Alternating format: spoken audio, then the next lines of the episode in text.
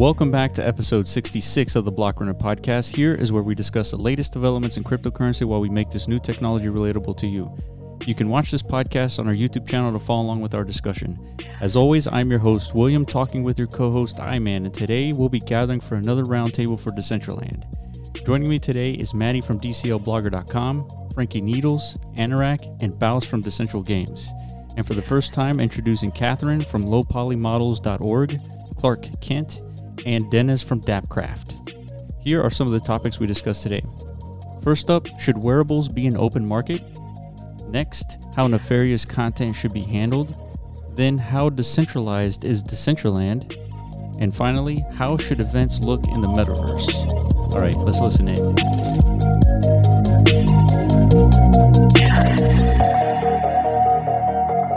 Considering that's, that's only end world, right? That's That's- there's not. There's, yeah, there's no. There's no listeners for anywhere else. So, um, That's that's it's proving the point. I mean, Baus, how many people did you get out there for the casino launch?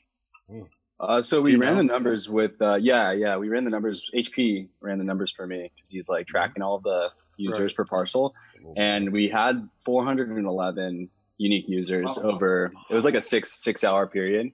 So- Wow. I see because I, see more names there that I've never seen before. Sa- dude, same here. Donald Yeah, J. was- Trump was was, there. turnout. I saw him. I. Wait, The real, the real one. Yep. the real. that's what he's doing wouldn't- right yeah, exactly. It's a fantastic Someone has an product. avatar name. He's not uh, tweeting, he's in I gonna- Super important to the world. You know. we know he's good for the tweets, so we'll. Uh, Yeah. If he's not tweeting, he's in DCL. That's how he rolls. yeah. yeah. What time zones are we all in? I'm um, in the morning, 8 a.m. now. I need to share my OBS screen. Midnight. I'm There we go. yeah, I'm hey, there six six p.m. Alright. for me. I already know what's going on, Yeah. Maddie. It's because the OBS is capturing your, your picture and it's not letting the other one do it. Yeah. Oh, right. Okay. KJ, where are you from? I'm from England, but I've lived in Spain for pretty much half my life. So Okay, Half and half, I guess. What about What you? part of Spain? I'm East Coast. East Coast America? Yeah.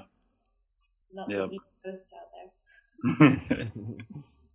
yeah, six p.m. So you're Rio's time zone. Uh, DCL Plaza. Yeah, yeah. He's It's tough to get London. real here on a Saturday night. Yeah. Yeah, he's usually boozing by this time too. So It's true, man. So, what's the Fit right topic of discussion Dennis, today, guys? Dennis, it's like one in the morning over there. Yeah. It's like one in the morning where you are, right? Yeah, it's- yeah, it's 1 a.m. Yeah, quite late. I wow. would say, not that- yeah, yeah, I understand. Thank you for coming. Thank you for coming out. at yeah, thank time. you. Thank you Catherine as well, inviting of course. We've been trying to get KJ on the show for a little while. Last time she fell asleep. Sorry. Oh, that's what happened. I tried to recharge batteries and it, it really backfired. yeah, yeah, it's all good. I mean, we I think I've Luckily, fallen asleep a couple of weekly, times you as well, so don't worry. yeah, Anyway, normal. Now. yeah, exactly. Um, lots to talk about. Um, I don't know where you guys want to start at. Uh, I know I want to talk about copyright stuff. So, Frankie, you want to talk about uh, the conversation with Swiss? How'd that go? Like, what's the summary? Ah, was there really a summary? We were talking shit. That's what we were doing. We were You rolling going, right like, now? I mean, uh, you know, he was Yeah, like, um, he was asking a lot of questions that had to do kind of with like uh, philosophy, I guess, of what you what you're like, what I'm trying to get out of Decentraland and my vision on how, how I'm going about my business and stuff, you know. Um, and he had questions asked about you guys, and it was super informative. That's for sure. We went deep. It was it was a cool conversation because we went pretty deep okay, good. on a lot of different subjects. So it was it was uh, he had a lot of good questions. That's why I'm glad I had him on the show for sure. I'll probably have him again. That's really cool to see because I, I've seen him go from being a complete new member within, I think, two weeks ago, and then now Mhm. he's just fully creating all this awesome stuff, getting right involved Exactly. with the Yep. community. It goes to show like you don't have to, if you're active, then you know we all pay attention and everyone, you know, you're right in there with all of us. So, Yeah. it's cool to see. So is he um developing something for MetaZone or is he doing deploying his own build? What's his thing? He's got uh, Uh. a build there. There's a club that we went to today, and then we went to a different building. There was a giant building. It seemed like some sort of more giant I think that was like his headquarters. I think Yeah, right. more more like his. It's like DCL Ventures. Isn't it? Yeah, Or- it's nice. Yeah. I've, I've been there. It's pretty. It's pretty nice. It, it's very uh, realistic looking. You know, it's Yeah, a it feels like a realistic. Will Will would hate it because it feels like a regular life. Not into Yeah. that shit. Yeah, we're gonna be Yeah. talking about that soon. Like, How soon? How soon, Will? I know. Well, no, I mean, uh, uh, just conceptually, I think the metaverse could um, probably accomplish a lot more if things weren't so realistic. Uh, Like, Mhm. for example, like the conferences, like sitting in front of a screen and doing a, a slideshow. It's cool that we can do it in in uh, you know in you know in Decentraland, but I, I feel like there's a better way to do it. But of course, there's consequences, right? We got to get developers involved, and we have to um, you know, figure out a way to do slides in 3D, which is not easy. And then not only that, anybody who who wants to present something in the metaverse should do it as easily as creating a, a PowerPoint slide, right? So that's that's not exactly straightforward yet, that- but so that'd be something there was levels to. Like, okay, if Yeah. you wanted to d- display 3D models, that's a possibility. It's just gonna cost you a little more bread. Yeah, yeah, for sure. And that's how I was like thinking about it because a lot of this is about sustainability. If uh, if we want to make this sustainable, there has to be some kind of monetary exchange to that extent. Let me turn off the music here. Um, and if there's no monetary exchange, then you can't expect anybody to create anything. So, I mean, as far as you know, in real life goes, that's how it works. Yeah, that's interesting because that's part of what uh, Swiss and Frankie were talking about. Is Swiss has like a more like a socialist approach to as far as like building in the metaverse, meaning like you know people should build things and kind of like give it out freely to whoever wants to. You And I think that he was saying, I don't think he was saying everything, but I think he thinks that there should be some version of like we have with the neighborhood, Catherine, where there's like things that you can kind of access if you're not a builder and be like, okay, I'm put this on my land, you know? Mm. No, that's really interesting because not all of us are members of that neighborhood project. It'd be a good time. Whoever of you guys who are part about of it can kind of like break it down for the rest of us. Like, you want to go in on that? Yeah, sure. Um, it's pretty cool concept. Uh, uh, one user named Scorpio kind of put together this project where he spent a lot of time kind of putting together a proposal and getting people on board. And they they kind of tried to limit it to people who are very active in Decentraland and people who are kind of you know trying to move the community forward, which was cool. And it also gave us a really good mix of people, I think. Um, so for the past like I don't know, three or four weeks, he's really been grinding on that. And we finally distributed the lands and started to actually purchase the lands recently. And so it's 22 parcels. Uh, each one is owned by a different community member. Um, and everyone's kind of got their, their area that they can build in. And so there's already, it's kind of interesting because there's already been some discussions going back and forth between like, what's the best way to do this collaboratively? Are we going to try to connect the parcels? Are we going to try to you know do our own thing how are we going to maximize space but also you know take into account everybody else so it doesn't become like just a big cluster um, so mm-hmm. some of those kind of conversations are happening at a micro level but as people are starting to put stuff on their land it's like a really good demonstration on if you're motivated to build on one parcel for whatever reason. You know a lot of us i think who are building on land all hold multiple parcels and so you don't have that limitation. But i've been really impressed to see how cool you know people can get on one mm-hmm. parcel. And so like mm-hmm. my my basic I, i'm you know I, I learned blender and and the sdk after just just joining decentraland so i had no background and so i found you know just just with three weeks how cool it is to just be able to texture objects and you know bring music in and do all that stuff and so you know, I built like a little like gathering spot, like a, a medieval round table for everybody. Um, and then I think, you know, there's a pretty cool, maze, yeah. which is awesome. There's like a couple games. Yeah, it's like it's really that- cool what you can do. You did that in three Yeah. weeks. Like you learned in three weeks, and you figured out how to do all Yeah. that. Pluck's an Yeah. intelligent dude, though. It's not like Uh, he's not, yeah. you know. That's really cool to see. I, I Thanks, see a lot of a lot of people yeah. are s- a lot of people are starting to learn this stuff like uh, Blender and you know basic coding. I guess because now there's like a new platform that's so accessible that everybody feels like they're incentivized to kind of learn these new skills. You know, before it's like you have to get recruited by like a big Silicon Valley corporation in order to like contribute anything. You know, that's what's so cool about these decentralized applications. You know, anybody can contribute.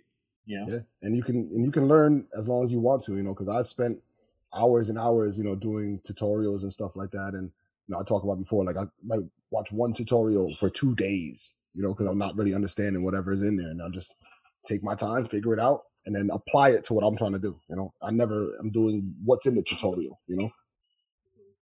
Mm-hmm. Yeah. So I don't know if you guys want to speak on like uh, some more. Now that Clark is here, you were the one who brought up like the first like legit.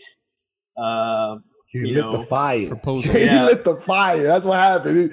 He, he wrote got- this nine page. uh what, what is it? A proposal, right? Proposal yeah, so i mean and i think i don't know i can talk about the proposal and or we can you know not talk about the details of it because for me it was kind of twofold right i i kind of i saw the forum i saw what the team was putting out and you know there's this this concept that 22 min- million mana is going to be uh, delegated per year to projects right mhm. and so the idea that you know proposals are going to be kind of a fundamental aspect to at least how that fund is delegated, and you know I think everyone kind of has their views, and I have my views on how governance beyond that will work with the DAO, but at least as to how money will be delegated from the DAO, I think it's important to really get to a level of minutia when you do these things and, and have the details that are necessary to actually execute right? And so part of my frustration with with the platform has always been even with the dao there's such a lack of information on you know the details. And you know as a lawyer i'm constantly like i need a 500 page document that outlines every single aspect of this so that if there's ever a dispute you know i have the security that i need that it's there right? And i mm-hmm. can't act until i know what the rules are. And so for me, that was kind of my thought. It's like, let's take a simple idea like user created wearables and come up with a structure for how they could be released that's actually like A to Z and not just like, you know, because I think some of us saw the proposal that was out there and I, I understood that it was a very early draft and, you know, whatnot. But hmm. I think that there's, there's going to be, you know, blog posts that go out to the community to explain what something is. And then I think there has to be kind of the back end document that explains how things will actually work in detail so that the people who are delegating, you know, what's eventually going to be millions of dollars can make decisions on an informed basis and really consider, you know, what what it is that you're proposing. And so for me, it was kind of just like I, I was getting into to debates with people on the forums, and I was like, you know what, this is fine. Like it's one medium of doing this, but five hours will be much better spent if I sit down at the computer and write this all, Mhm. you know, in, in a thoughtful and, and structured way. And so I did it. And, you know, in the end, it, if it changes completely and that's what's submitted or if it's never submitted at all, I think it served its purpose because people are talking now. And I've seen other proposals, you know, come out since then on different topics that are much more structured than what we had before. So I, I, I like that. I I think thought it it's important. good just to get the, the, the, the conversation started, you know? Like, And I mean, obviously yeah. there was a conversation there, but the conversation really got started after that, Mm-hmm. you know? And I, I obviously, I think now we're at the point where now we have a serious use case for the DAO, you know? Let's vote on this one, you know? We gotta, we gotta see what's up, you know? Yeah, this will be We gotta see, this would be a good, Simple good, like, do uh, first run for the DAO to see if it's working correctly. Mhm. Yeah. So Yeah. one one thing about the proposal, and I don't know how many of you guys actually sat and, and I- went I through the whole thing. every single one. Yeah, I read every one. Um, my my issue, and, and part of the reason why I wanted to write the proposal was because I I did think that this was a good use case for the DAO as to proposals. Um, but I also thought it was a very clear example of something that shouldn't be determined by the DAO. That the DAO will be just kind of unfit conceptually to to that in there, determine.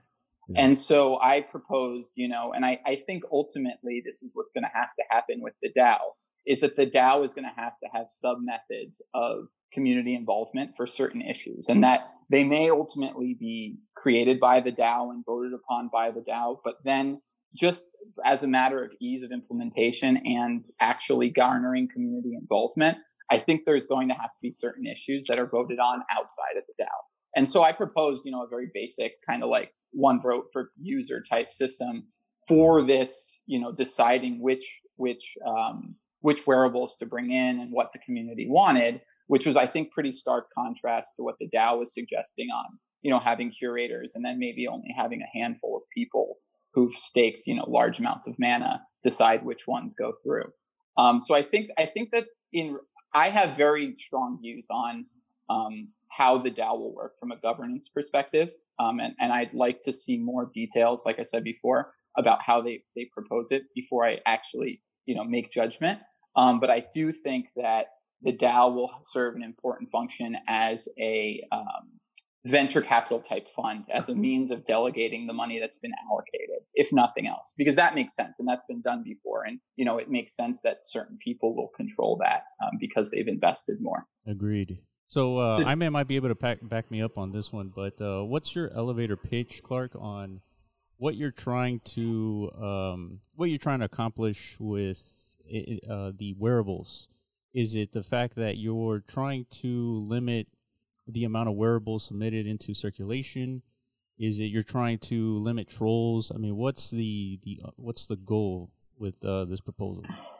Well, like I said, the, the goal with the proposal was really just to get the conversation started, to to show that the the kind of the level of detail that I think is necessary to actually implement something like this. I don't have super strong, you know, connections one way or the other on how it's done and how it's implemented.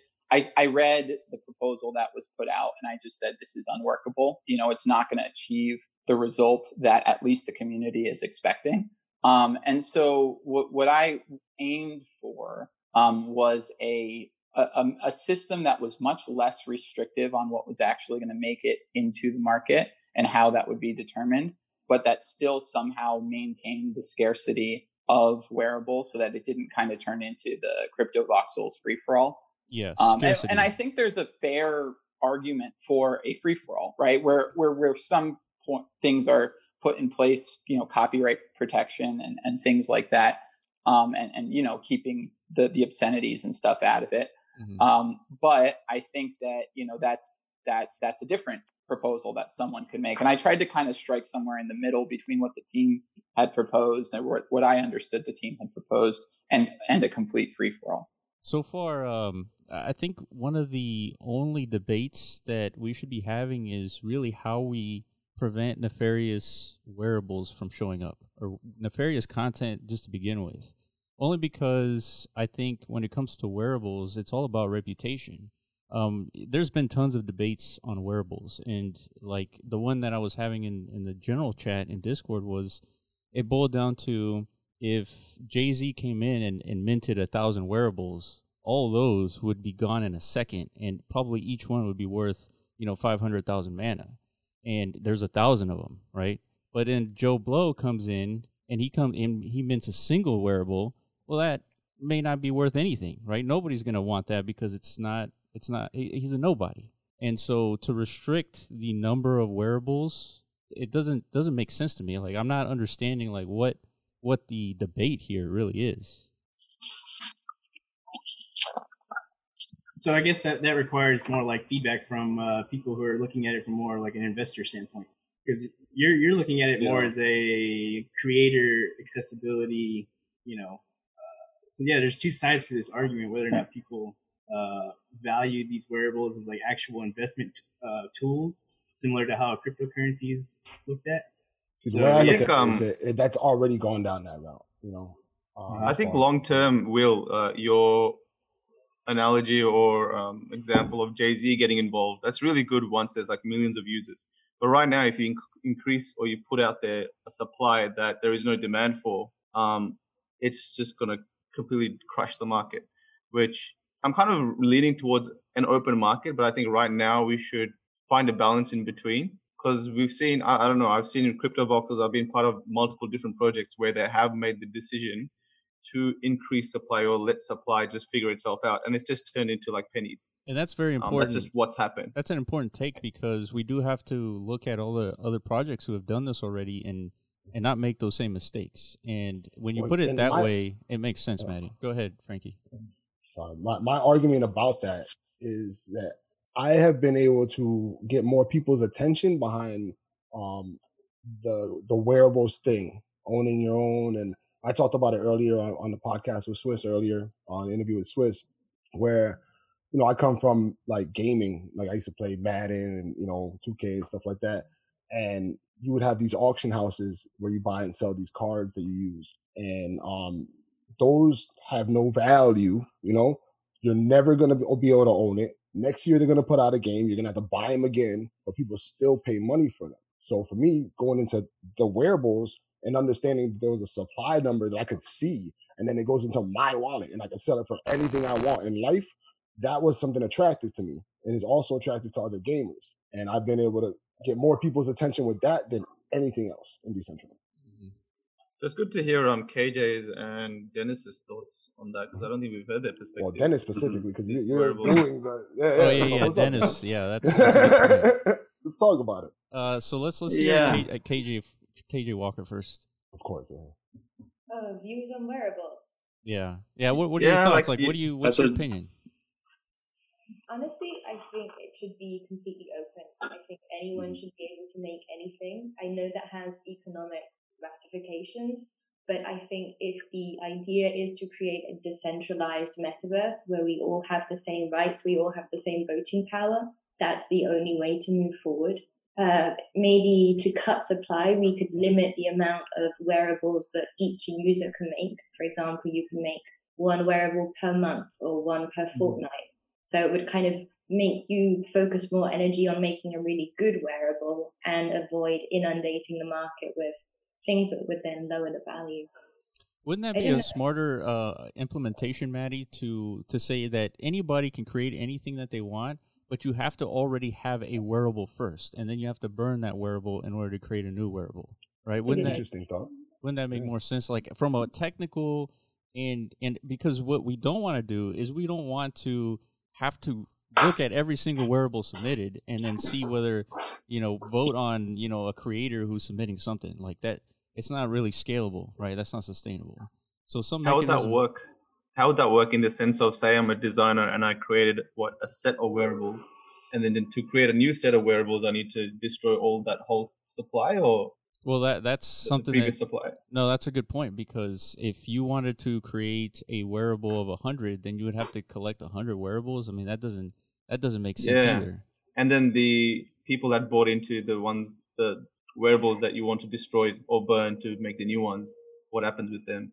I think right now it's it's kind of making a simple framework that has the balance and that can be implemented within the next one or two months, hopefully, and then kind of releasing and relaxing the rules as we get to know what's going on. Ideally, you want an open market, as KJ said. That was some really interesting points. Another um, thing I had kind of come up with was um, having user created wearables be a completely separate category from the ones that exist now and that would be released later by the team. Yeah. And I spoke to Toonpunk about that, about like making a different set of numbers.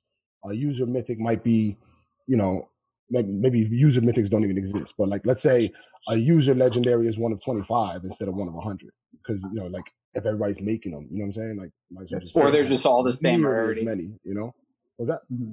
or they could just all be the same rarity and just say like user created you know yeah, so yeah, yeah. yeah exactly yeah. Hey, but I'm, I'm saying like a different number that would be like not at all the same because there's a whole different dynamic of the way they're being distributed you know? yeah.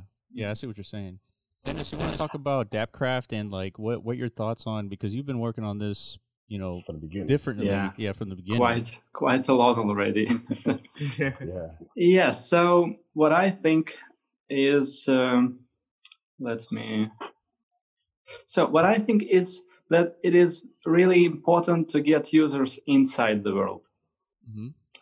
And uh, creating and selling wearables as i see it we should promote that it should be done inside and adding adding extra variables as i see it it's not it should not be done adding it to the market um, directly mm-hmm. and as we see it you can buy a receipt and then you can go inside the world and craft your wearable then at mm-hmm. least uh, we encourage users to get inside and on the other hand as i see it um, in DappCraft, what we are trying to do is to to create an infrastructure of um, buying and selling wearables inside the world. Mm-hmm. And um, and as for the question, should should it be the open market or closed?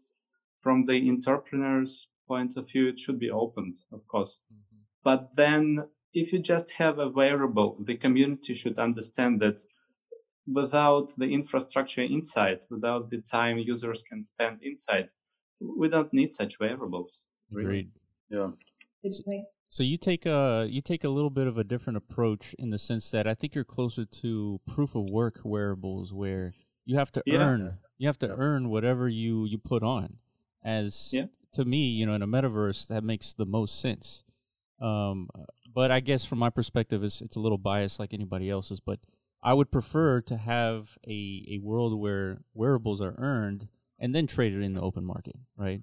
Um, Yeah. th- that Yeah. way, you sort of limit the supply just by the the the work people put in to collect said wearable. And let's say you have Jay Z wearable coming out. There's a thousand of them, but you have to do some crazy amount of work in order to get it.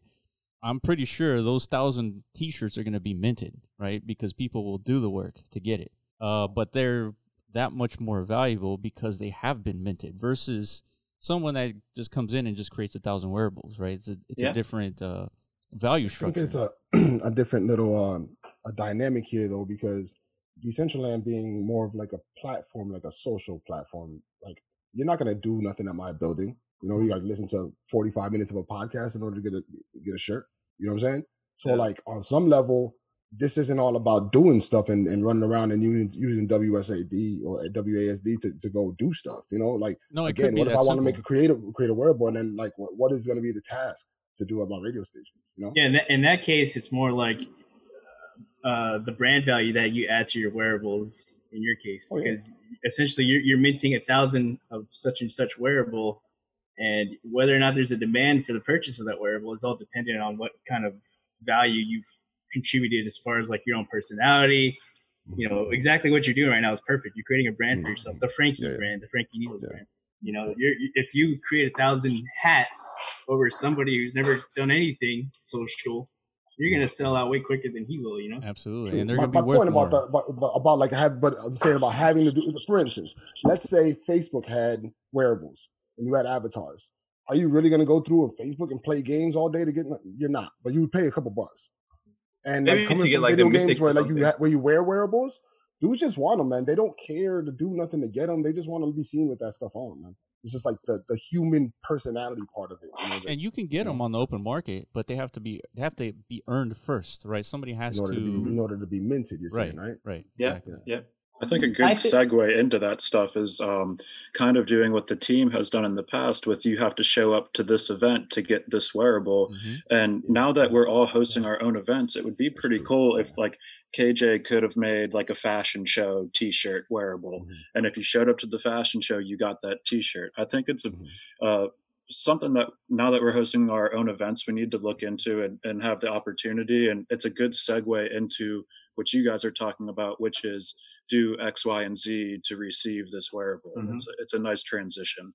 do see what you're saying. I mean, it'd be nice to have conference wearables, you know, for the conferences, man.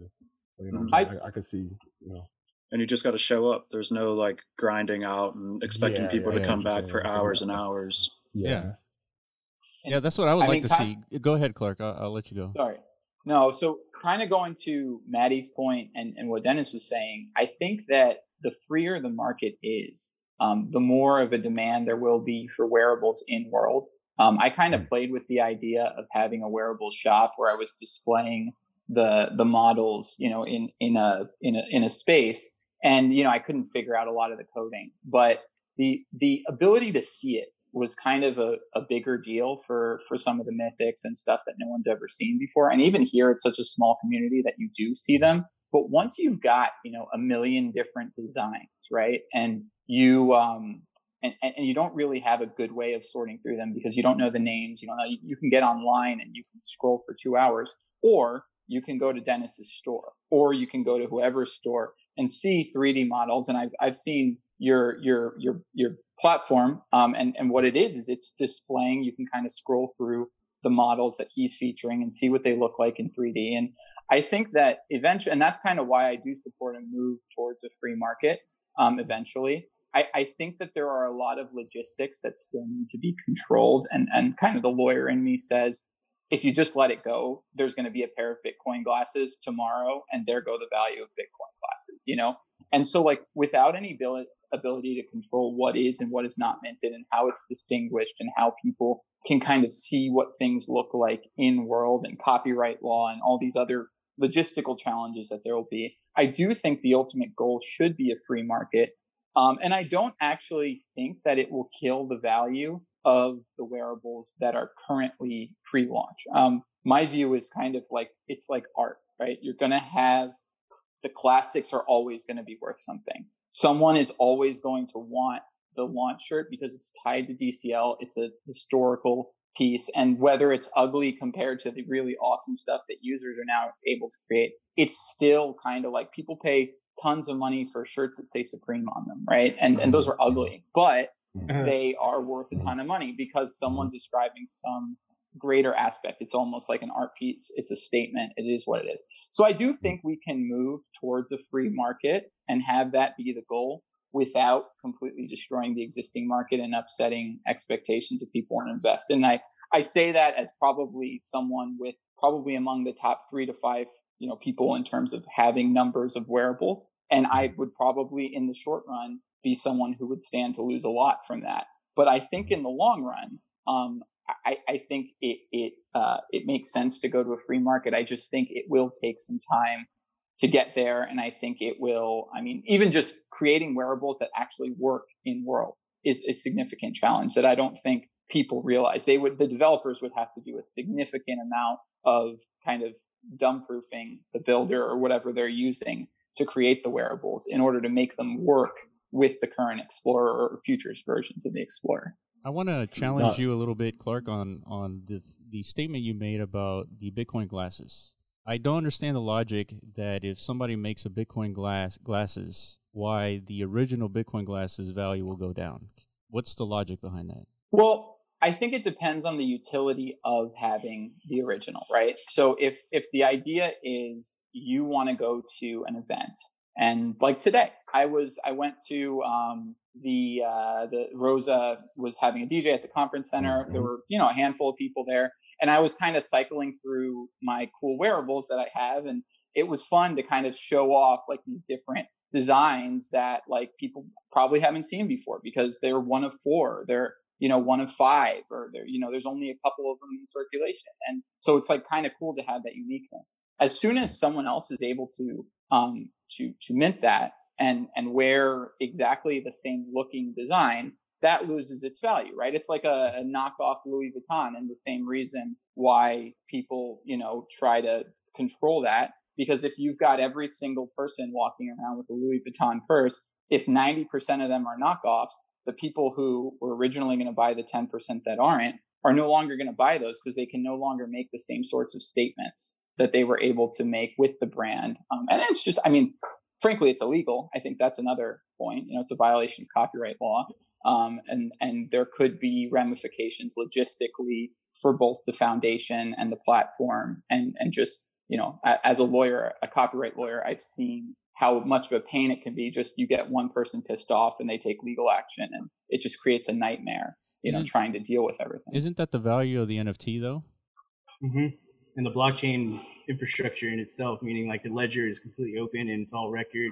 Yeah if you have the yeah, original glasses if you have the original I glasses, think, I mean, and, and it looks the same as the, the guy copying you, I mean, you you're going to pay the ten thousand mana for the original glasses, not the copy, right? You may, um, but if if the utility is that it can distinguish you in world, and that is part of if it's not just that you're collecting something that's authentic, but you're also sure. collecting something that can be displayed. I think art's a, a good example too, right? People display art in their their crypto, you know, whatever any piece of art that's currently displayed, I can go take a picture, put it in Blender, make right. a model, and put that same thing on my property right now. That's a violation of copyright law. It is what it is. No one's going to enforce that right now. But what happens when you're displaying a piece of art that you paid $10,000 for? You don't want, you know, every single other person to be able to just take that, copy it and put it on, you know, on their property. And because there is a certain amount of uh, exclusivity and scarcity, so, I mean, you're right. To the extent that you're talking about being able to trace the origin on the back end, mm-hmm. I think mm-hmm. NFTs do solve something. But again, I go back to kind of the Louis Vuitton purse example, right? When you buy it on eBay, if someone sells you a fake purse, it's going to sell for like it's going to be 50 bucks it's going to be 30 bucks it's going to look real but they're not going to be able to verify the authenticity of it. So we kind of already have that in the real world to the extent you know you have honest sellers and not honest sellers but uh, it's the same concept right? It's not so much that people aren't going to be able to distinguish them when purchasing them. It's that they're not going to be able to distinguish them when they're being displayed in the world, which will drive down kind of the coolness and the value of having the the, the real one. Mm. Just like people, don't, people don't care to have a fake size, one they, Yeah, if they were the same size, if they looked exactly the same, they fit on your face the same way, then they'd be completely indistinguishable from whatever that was going on. You know, I think utility um, is the most key word here because if the utility is just visual, then yeah, you're gonna have copies, and the guy copying you is gonna look exactly like your fifty thousand dollar mana glasses, right? Uh, but yeah. like if you go into Decentral Games, go into their casino, and he says, "Hey, you know, if you uh, you know, you end up making you know fifty thousand mana today, you get this T-shirt, and this one will mm-hmm. make you glow." Right, my mm-hmm. T-shirt mm-hmm. will make you glow. Mm-hmm. I mean that that provides some utility that only happens within his casino. Um, and yeah, so I, I, could want to glow just as bad as I want to have these things on my face. No, that, but, yeah, but what if someone else makes a, a, wearable that glows exactly like how he wants it to glow? Well, the, I guess it would be tied to my my scene, though, right? Exactly. Um, well, so only in your scene. yeah, yeah, yeah. So you're the yeah. only one that recognizes it. That's your right. scene's the only one that recognizes it. Exactly. But I don't I think, think, people I, want to just wear these in specific scenes, though. Like we have meetups yeah. everywhere, no, but, right? but I'm talking about, get a wearable. No, I'm talking about the utility of it. The, like for example, you, you, have copies of the same shirt, right? Decentral Games T-shirt, right? I won fifty thousand mana at his casino. You walk into his parcel, the guy that's faking doesn't glow, but the guy that actually won the fifty thousand mana actually glows. And but that's what I mean. What that's saying, only... but we want to we want to glow at the conference.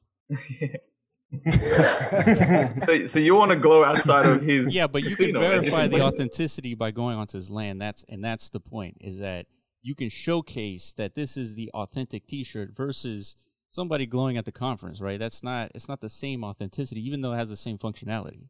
Well, here's the thing about wearables, and I think this is what we're trying to get across to you is that this the wearables thing is a style thing in game, and it, it's kind of like a thing that you do to kind of show other players in game that you you know you got some style.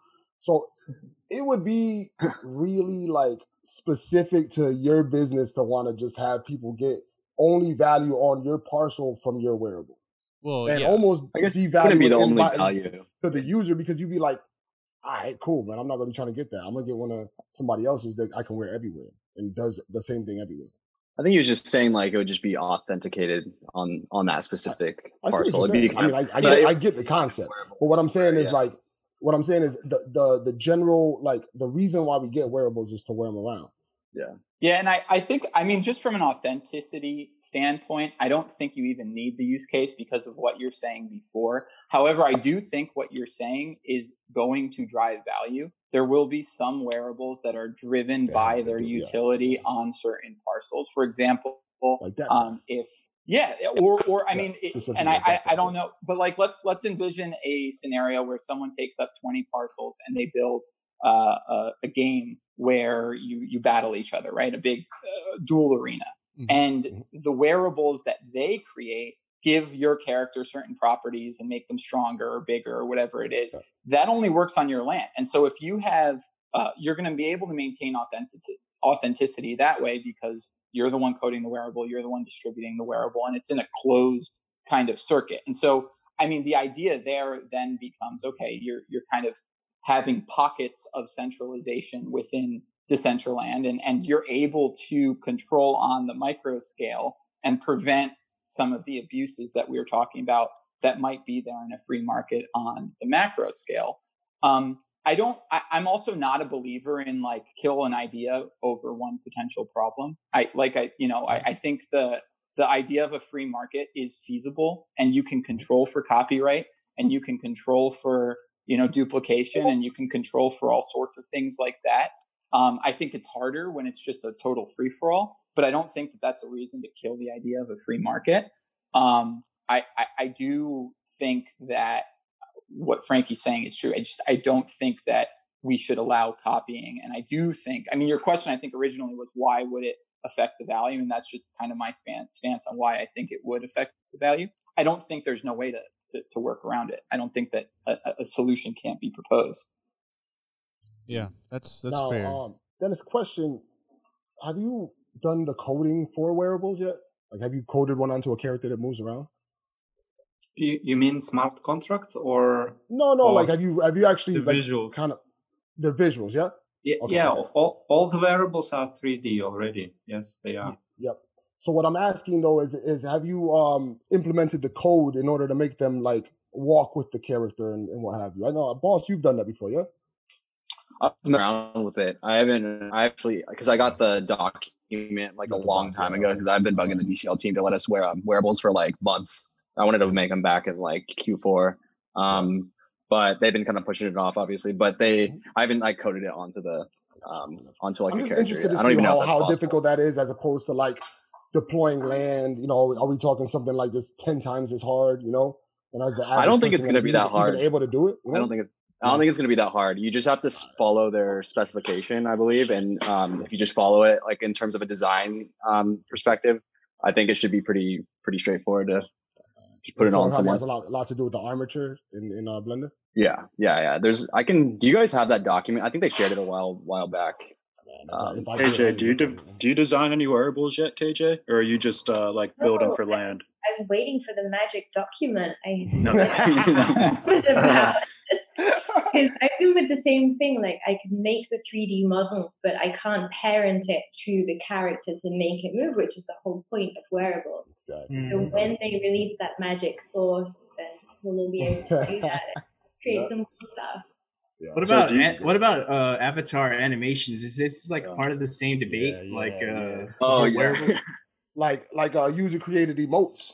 yeah, you know? or dance. Like, Will said he Will said he can make the guy breakdance. yeah, I want to see. it. I Yeah, would pay money. I would pay mana for that. yeah, As like Me if, too. if I I'm Absolutely. going to. As soon as Will drops his breakdance, I'm getting Will's breakdance. yeah, man, for real. Yeah, because the way that these avatars work is that they have a bone structure, and then once you take that Exactly, yeah. bone structure and you animate it, then you just export it, and then you have a new emote.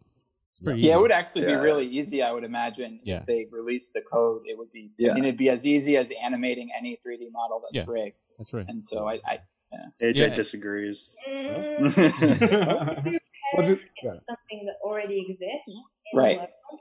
And obviously, you've also got to bear in mind that whatever the wearable that you're making, the textures and the materials have to be light enough so that they load as quickly as your avatar runs and jumps and disappears or Mm. shoots or whatever.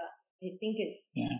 I think they'll put out specifications that are quite easy to follow, but I don't think it's a small feat to, to put those documents together or to put wearables together. Sorry, I thought we were talking about uh, emotes. I was saying that if if we Oh, could, yeah, same, uh, the same, the same.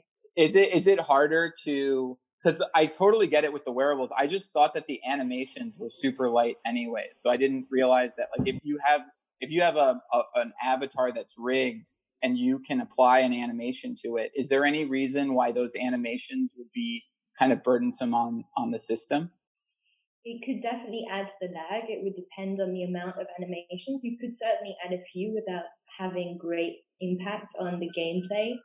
But if we all had the ability to create our own emotes and all to upload them, I think that would completely override the system, at least at its current capacity. But it would be don't really that'd be an easy fix though, because you could just um, like like say you could have four, you know. So I have one, two, three, four, and I can load different four. So Yeah, instead of wave, like I don't want wave, you know, I want breakdance, you know. Yeah, maybe there good could be a library and you can choose which emotes you back and want and you can download different ones. Would work. Yeah. I want to be able to like when I let's just say like when I win big at the casino, I want to be able to like pull a bottle of champagne out of nowhere and like pop it off in front of everyone. yeah. And like kind of show like kind of like show off that way, like kind of combine Uh, wearable. And that's one of the things me and Swiss were talking about earlier was like 3D models that are not gonna be wearable that would be kind of something you might want, like a champagne bottle or Part of the um, I've talked about emoting the animation cakes. process. Or like, can I like tip my cap or something like that to someone when they walk up to me? Like stuff like that, I think would be really cool. And when we don't have voice chat, it's like a nonverbal uh, Exactly. method of communication. everything's nonverbal. I know we're all just like I know. I know. Yeah, I want to go crazy with the emotes. Like, I want to have like a monster just Mhm. like emerge and just like flex on people. Uh, just something ridiculous. Like, I mean, we, we don't have to be limited to our bone structure. We can have something else like just appear behind us or you know appear in Mhm. front of us. That's you know true, anything. All the- you? Yeah. That'd be, that'd be Do really you guys- Halo, devil, and uh, you know the Yeah. you know the exactly. angel and the Do you devil. and remember when they first announced avatars and there was a bunch of people that were upset because they wanted to be like anything they they could in the world? Like they wanted to walk Oh, around yeah. as like monsters and stuff, and they were upset that That's it was sec- just that's the people. second life, Yeah. second Mhm. life. Uh, I think that's like culture right there, the you know. yeah. that was a huge the- debate. Yeah. That was a Yeah, I went to Second. Life the other day. Dude was like a, a giant Hulk. There was a you know like a demigod. I could I was a vampire for a little while. Like, I don't know. Yeah. you know. Catherine, Yeah. have you been to Second Life? You, you have you uh haven't, but now I want to go. you have to take the field trip. It's worth it. Okay. You'll stand AJ, around for uh, 25 minutes. You'll you'll go crazy in there because it's basically like you got Blender right in there. Mm. Yeah, Sorry, I KJ, like, what's your background? Have you done um everyone's keep asking Maddie. I want to hear that too. Yeah. Sorry, I was I was asking KJ and I'll probably ask Dennis as well.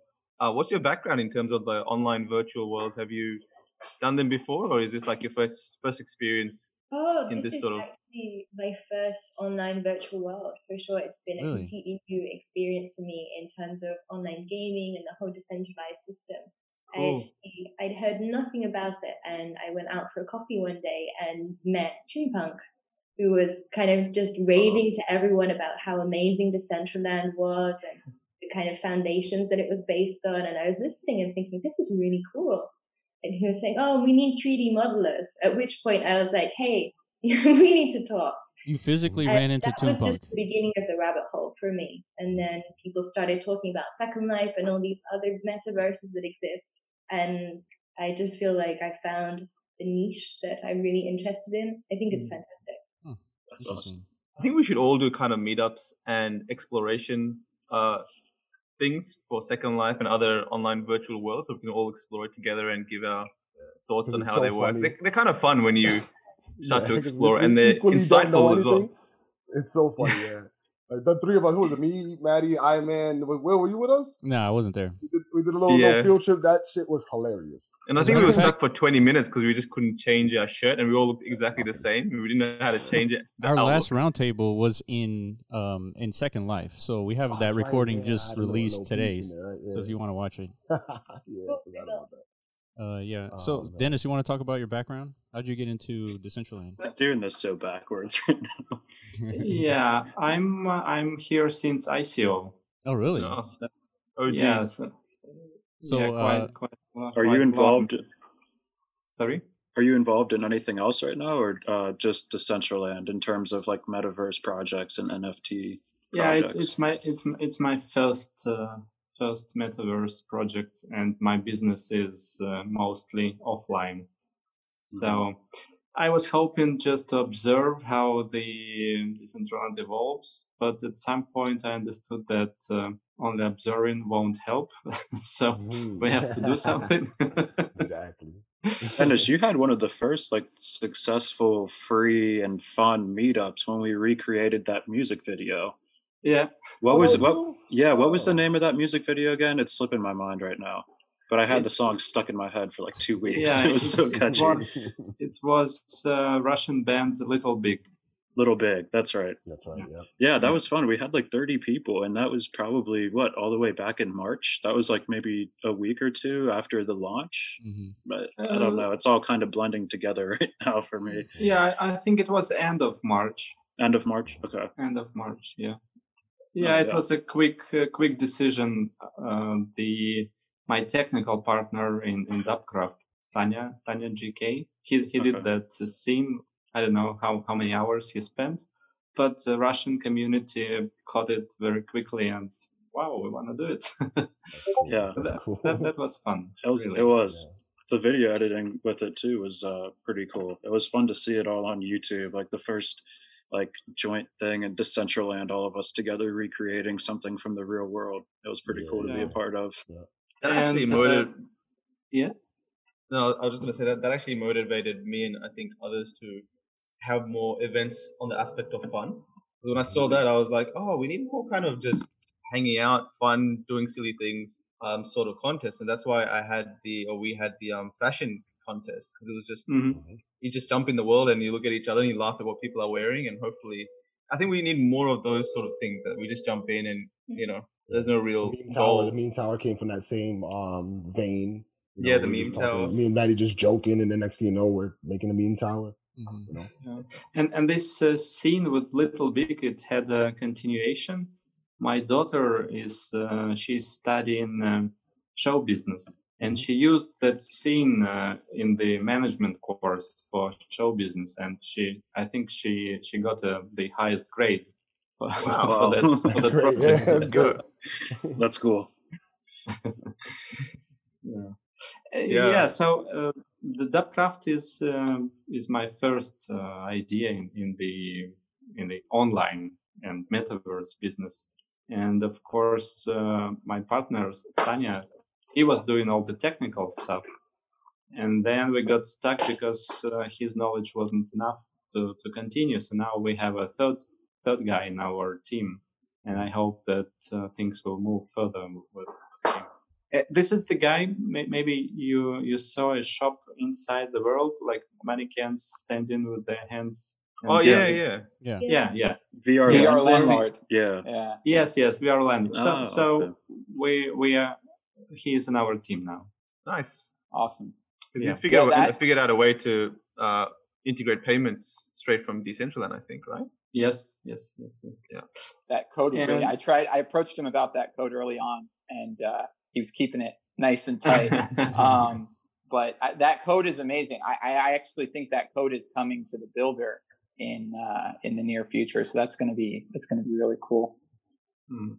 So what else was uh, the other experience I had? I tried to find uh, someone to pay, well, not a big amount of money, but just to, to pay to finish our scene. And it was quite difficult because people don't want to learn something new for a short project. And uh, so we, we, we really needed someone interested and motivated and uh, Mhm. working not for money now, but maybe for money some, somewhere in the future. Okay. Um, yeah, it's important. Like one of the things that we always talk about is is the, the whole money aspect that needs to be sustainable. So I totally uh, understand like you know the difficulty in that, Dennis. So uh, I I feel that pain, and you know one of the things that uh, we always talk about is once we make this sustainable, like you're gonna see Decentraland become something that we can't even imagine. And the same thing that Iman has talked about, like for I guess ages now, is Decentraland is at a point where Ethereum, when they first started, nobody really understood like its its use case. But once you get developers involved, like they start making things that you couldn't have thought of, like DeFi, you know, and, and ICOs and all this stuff. And and that's why we're here. That's why we're in Decentraland because we feel like this could be the next thing, at least in in for for gamers right now that who spent you know a decade playing World of Warcraft all for nothing, right? The the next generation that plays you know a decade worth of Decentraland, they might be worth you know over a hundred thousand dollars USD, right? In Mm. ten Yeah, years. Red uh, Red Nitrous talks about that a lot Mhm. because he's a I don't know if everybody here knows who that 18, is. right? Red 18, 18 year old kid, never spent a dime in Decentraland, but he has mythics, he has land, and you know he talked about that the other day. We were just I think we were just bullshitting in the chat, and he's like, "Yo, I could go play any of these other games, or I can be in Decentraland, probably doing something a little more productive. You know, hmm Who's whether this? it's Sorry. actually you know, Red nitrous. Red Nitrous. Red nitrous. All right. Yeah, he Mod. that aligns Mod. with that aligns with my like overall grand vision of Decentraland. Meaning, whenever me, you, and uh Maddie went to Second Life, the biggest thing I noticed is how expensive everything was over there, and I didn't want to. Mm, I didn't want to load up my wallet with Linden dollars. I wanted to no. look for opportunities to earn those Linden dollars so I can kind of like create my own virtual existence. You know what I mean? And they have that, right? They have jobs, I believe. That's, that's pretty much what I'm driving at. Yeah, I think yeah. that- They have that's like a- in in world jobs that you can actually stand there and be like the guy on the counter. I was on the bar. I don't think I was getting paid though. I think I was just doing that. Yeah. But I think that, that that's I think that's an essential like uh, element of our economy that developers aren't uh, thinking of yet or addressing. Meaning like the casual experience for a, a starter user, where you could just literally jump into the world and and start from zero, exactly like Red Nitrous. And there's plenty of opportunity available to where you could start earning cryptocurrency and Yeah. spending that cryptocurrency that you've acquired through your experiences on whatever the fuck. Whether it's you want to, you know, swag out on wearables, you want to become the next real estate tycoon, whatever the fuck, you know. Yeah. But I think I, that's I like that. I like that uh, that whole general idea of you know because it, it really, as somebody who's been dumping money on games for twenty five years or whatever, you know, it's like you you don't you do it like kind of like mindlessly. You're just like, yep, spent the money on the game. Oh, I need some more things from the game. Spent some money on that. That was and the then you do it option. again in a, in a, in a year. They do they release the same game Yeah. a year later. You're like, "Mm, same exact money back, you know, and you, you never see a return on it. Not that you're like looking for a return, but you're like, you, but you're given the opportunity now to own the thing. You're like, yeah, I'll do that. You know, it's, it's really easy a concept for a gamer. It yeah, I agree. But I, mean, I think to like wrap it into kind of what we were discussing at the start of the call is, I think the key to this creating this um, type of user experience where where anyone any developer of any game can reward their earliest core users and Mhm. um, you know en- enable them to make profit is directly just wearables. Because right now, I mean, like for us at least, like we've been giving away a bunch of mana, a bunch of NFTs that we had to buy. I mean, I had to, I got some from Toonpunk um, and some other people that donated, but you know, we had to acquire all that monetary value and we're giving it away. But if every team that's making any game or any like event, um, you know, location can just mint wearables and that directly enables, you know, you new users to just be able to profit by just participating, you know? Mm-hmm. Hundred percent agree. Yeah, another another thing I wanted to, to discuss is uh, the idea of uh, digi-physical wearables. So that's yeah. where the Mm, yeah, I love that. Yeah. That's something I've been all over since day one. yeah, that's where Um, the the scarcity gets really Uh, and then you can do really bigger things. Like I had made the example, like let's say we wanted to um do a release for the Air Dior's, right? And you put a, a tag on the Air Dior's that was uh that would link it to the NFT itself. So like there'd be an NFT that represented that tag. So it tells you, okay, that Air Dior is this Air Dior, you know, it's whatever. It could even say the size and everything, but it you know gives it a number. Okay, that's the number one. That's the number you know, one of a one of a thousand up to whatever a thousand, and then you'd have to come in game in order to like buy those things. So that so like you know when they do these releases for these shoes or whatever that are rare, they'll like okay they'll have a store in Japan, a store in New York, a store in LA, a store in England somewhere. I mean, it's like it's like one store all over the world. They all get like two hundred fifty of them. I mean, and then people pile up at the door and they wait for these things. So if you could do that in Decentraland and people were actually getting that item, those the rare item that they were looking for, and then there's a, a way to verify it on the blockchain. I think that people eventually would really grasp on that concept, and I think that could be a big concept within Decentraland. Yeah, that, that's one idea. But the other idea, I talked to several friends, uh, designers, and uh, one of them is quite famous. One uh, girl Mhm. uh, with uh, seventy thousand followers on Insta- on Instagram, and they, they are all interested in selling in new ways, new way, new ways of selling their their their things. So you were saying about the digital copy of the of the of, of the Ucho or whatever. Yeah, yeah, But yep. what I'm saying is the physical copy of the digital one. Mhm. I guess I'm saying both Yeah. ways. So it'd be like, like the physical thing would have, like, uh, do you know how? Have you ever seen how VeChain goes about doing their supply chain? Uh, wh- which one? VeChain. Mm, So mm, V Just Chain is a Chinese right? supply chain company, yeah. And what you would do is you like you like they do it with they do it with wine. Um, so because like wine counterfeiting was huge in in in China for or, you know I guess it is huge. So they put these labels on these wine bottles, and they're um something you can scan with your phone, and then you can verify its whole history back to the grape on on the blockchain. mhm. Um, something similar you could just do with an NFT if you were to have like again some sort of code that was like scannable, and then that once you scan that, it brought you to the to the NFT that was verifying what that physical item was. Mhm. Uh, did you see MetaFactory present uh, their project, Dennis, in our business conference? I didn't see it in the conference, but I saw the Medium article uh, earlier about MetaFactory. Yes. Mhm. So is MetaFactory something that you're what you're referring to? Well, they have, as I understood, they have a bigger idea, like uh, creating fashion uh, brands. Uh, but uh, yeah, Basically, but yeah, basically the concept is when you buy the merchandise in the real world, you'll get an NFT version of that that you can take to Cryptovoxels, Decentraland, etc. as a wearable that looks exactly like that merchandise, and it's all scarcity based. I'm, I'm not sure if the merchant, the real world merch, is scarce along with the digital, but there's that sort of connection they're trying to make. Um, I think uh, is it also like a way to crowdsource funding for like you know actual real world clothing projects? Uh, you know what I mean? Where that's kind of what I understood from the uh, presentation. Oh. Where is there like split ownership in that brand for people who purchase those uh, that clothing? I thought, you know what? Now that you say that, because when I read the thing on the website, I had, I had something of that flavor on there. I, I couldn't understand it. Yeah, it's almost like an like an every time you purchase these uh, wearables, it's almost like you're purchasing like an ICO token for this clothing brand. Yeah, yep. And then, Oh yeah, they had some sort of thing about just like share delegation or something. I didn't understand that part of that auction process. I know that um so Drew, he's all about um the DAO and getting community people to vote for building the project. So I think he's got an element of that in the Meta Factory somewhere. yeah, I thought that was fascinating. Yeah, let's take a look at this. So let's try to figure I figure love out. this jacket. This jacket is sick. It's yeah, I love the. reversible. wo- It's pretty cool. Yeah, The so way Yeah, that I, he I, built, I would, side, I would, I would and buy then that. this would be the inside. Yeah, I believe me, I would too. But would, would you Um, buy it to represent it in the real world or the digital world?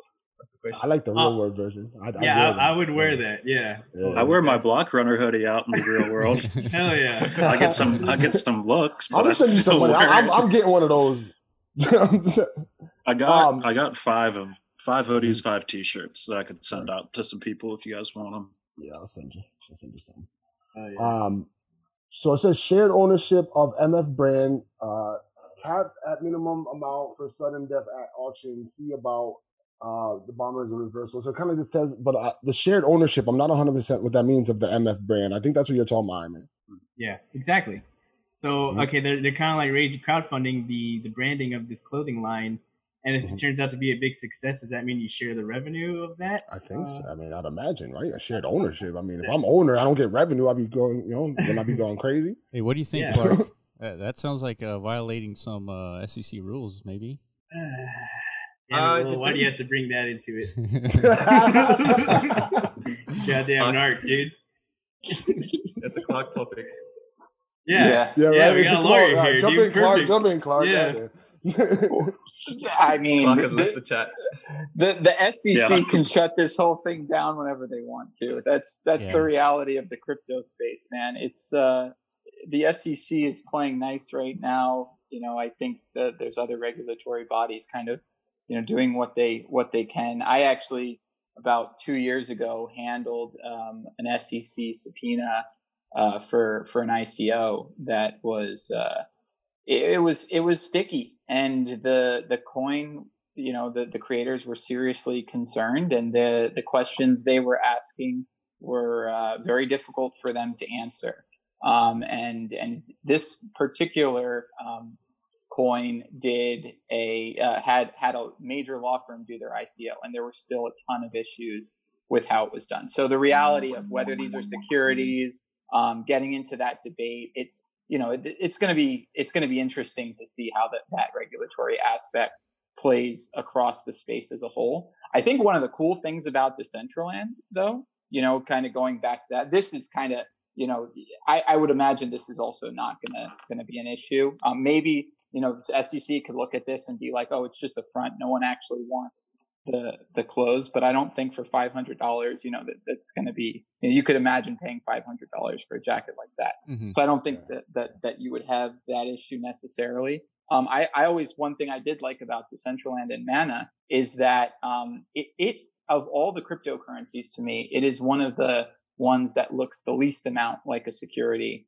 Um, that Good to hear. uh, yeah, I mean, it, and I'm obviously not giving any kind of legal advice, but um, the the the the fact that it has such a strong use case in world and it's so um, far disjointed from uh, I mean, you know, it's a cryptocurrency, right? It, just like any other, people are buying it because they want to see it, it appreciate, you know, when the platform takes off.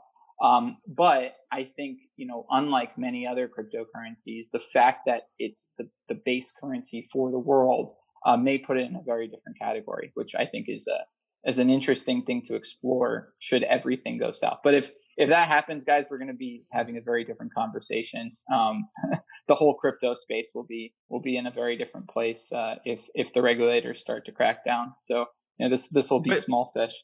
Say um the regulators crack down on say the mana token. Well, then can't Decentraland make the switch to some other other sort of currency movement? At the end of the day, the NFTs are there, the platform is there, and we can keep building our stuff. Um, I, I think they can. Yeah. Yeah. Yeah. Yeah, I think Good. they can, and I think the the platform will survive um, past you know any kind of thing like that. I also think that the SEC will have much bigger fish to fry um, Mhm. based on the securities aspect of it. Now, that's where I get kind of concerned about other things that the platform could do to piss off regulators. And so I, I've always been kind of a preacher for look, you know, we're all on such gray area anyways that like let's not massively violate the law. Like let's not let's control porno- pornography, for example, on the platform because if you don't, you're going to get the attention of certain regulators. I think gambling is another huge one that it's it's putting a bullseye on the platform and I think there's a huge potential for return and a huge boost, but it has to be 100% done correctly. If it's done wrong, every regulator will, will shut it down in a minute and they can because they control the, the platform. The Explorer would shut down. Um, it would, it would be ugly if, if the regulators, um, especially the United States, because they like to overstep, um, that it would be ugly if, if, if we pissed off the wrong But what if they can't shut it down, Clark? Um, well, I think that uh, it's tough, right? Because it, it could get there. I think there's probably a technological way to do it. Um, I think that being able to shut it down and being able to um, to stop it and, and, and insert your your your authority into it. For example, going after the the team and going after the founders um, and going after the developers and going after the the people who are hosting content servers and, and issuing some sort of takedown.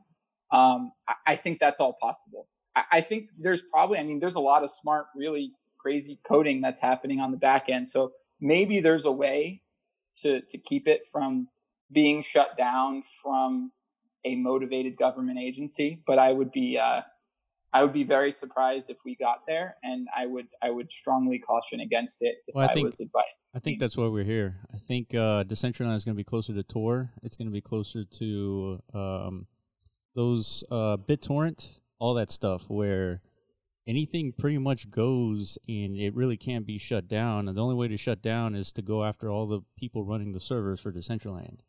And it's now a single location. Uh, Yeah. It's not like that. Well, it is like that today, right, uh, Baus? Yeah, I mean, we're one of, um, yeah, obviously I understand your concerns. And, uh, um, you know, we really took that into consideration when we set up all of our um, operations, like our servers, um, our legal entity, um, you know, where where our founders are are based, um, and really looked at all like the licensing um, issues. And we actually got green lights from pretty some pretty large um, firms um, for our legal structure, which was really good to see um, because we're raising a seed um, round right now, and um, hopefully, I mean, hopefully we'll be able to um, release information like on that. But we did get the green light from U.S. based funds that are pretty well known in in crypto. So that was good to see because you know everything that we do um, on the gambling side of things is completely legal from our standpoint um, in terms of blocking U.S. users and blocking. We have an entire list of like white listed and blacklisted jurisdictions that we strictly enforce through an IP grab when the user uh, tries to deposit any type of um, monetary value to our to like network. So we block pretty much. I mean, obviously people can use VPNs, but you know the same can be said about any you know gambling platform online. But um, we do do the best practices to enforce um, the law, and so yeah, I think I mean from that standpoint, we aren't breaking any any laws in the U.S. Um, and then you know in terms of actually serving the content, I don't know where all the different nodes are, but our node is based in our physically um, in our loca- in our jurisdiction, um, which is Costa Rica, um, and it runs on our server there physically. Um, so I mean, there's lots of you know servers that run there that, that support all types of gambling sites. Um, some that you know completely blatantly break the law and then just serve you know American um, uh, customers. Mm-hmm. But right. you know, I think and and so yeah, I mean, it, it's an issue, and I think um, you know, I, I, think if they really wanted to go after us, they could try.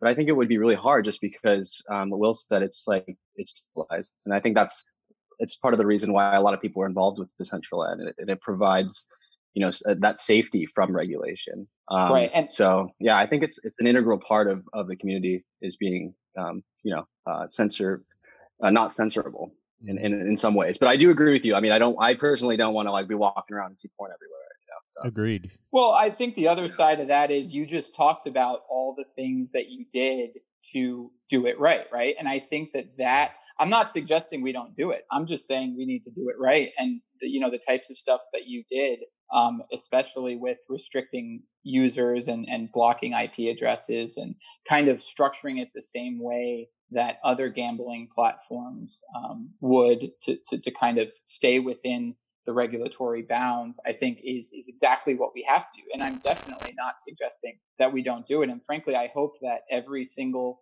casino that we see pop up in Decentraland um, does exactly what you're doing. And I guess my worry is that that's not what's going to happen. Um, and we're going to see coders, yeah, you know, know, just come in and start just, you know, you'll have your your your whatever uh, slot machines or whatever, because that's that that doesn't seem like it's going to be as hard to code as it would be to clear in a regulatory way and do what you did, set up an entity yeah. in Costa Rica and, and make sure that it's illegal. Like that's a lot of work. You know, dropping a slot yeah, machine that works is is not. You know, so I'm I'm right, worried right. that the lazy yeah. ones will be what what creates the, the issue. And, and, there's also issues. I'm, I'm looking at Frankie's screen right now with with video streaming. You know, we we I mean, you got to be careful because you don't want to piss off the wrong people. And so, yeah, I, I'm not one for censoring, but I do think there has to be uh, some degree of ability to you know really go after and, and quickly shut down the the bigger abuses just for reputational purposes you know it, we don't want how do you think the best way of doing that would be um, um how, how do you think is the real best debate. way of enforcing that yeah well I, I agree with you i obviously agree but you, there's a balance obviously with the um you know allowing freedom um, and liberties and also like you know making the world a, a livable place yeah hang out well, I think, I think there has to yeah. be a kill switch somewhere. Crowdsource um, on, censoring. On that's partic- my opinion. What's that? What's that? Crowdsource censoring. Well, I think you could. But that's like I delayed think, though. yeah, delayed, I think you know? I think you like, crowdsource like... the the plat the the process.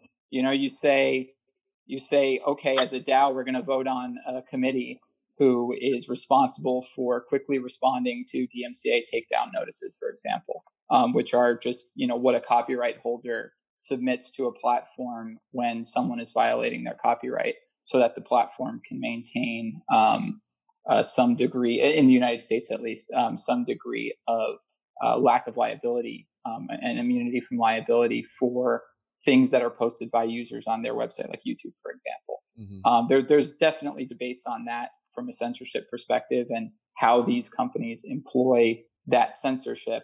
Um, but I think that you need to have those controls to a certain extent to really prevent the the real abuses. You know, if we see something and people were talking about it on the forums, and I thought it was it's a bit of an extreme example, but people were talking about pornography, and there should be a way to immediately take down pornography if it's video streaming on a on a platform. And I don't think that's yeah. a reason to like greenlight censorship full scale, but I do think that you know if I as a lawyer and I do this with YouTube and other you know uh, companies and platforms. If I, as a lawyer, go through the process of submitting a takedown notice for a copyright holder and it's clear that the, the landowner is violating that copyright, those are laws you have to, you know, you have to deal with. And if it's a jurisdictional thing, you have to demonstrate that.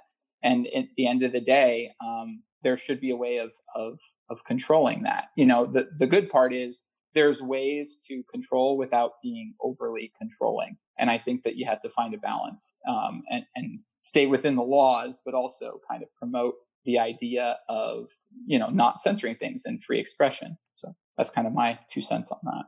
Yeah, there has to be some technical way to do some sort of censoring because somebody is, is streaming pornography. They need to be taken down as swiftly and quickly and efficiently as possible uh, because Yeah. it, it messes with everybody's businesses.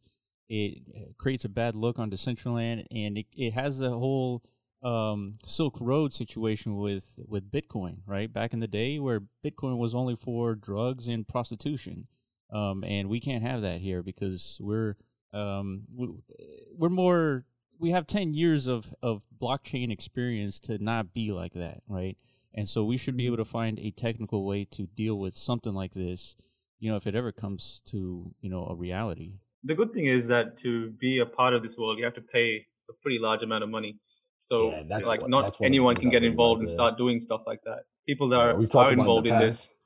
yeah, people that are involved in this, you know, like but these rings hopefully it's not going to be as dude common and as often as like open world where you can just log in, make an account, and pops up something up on the world.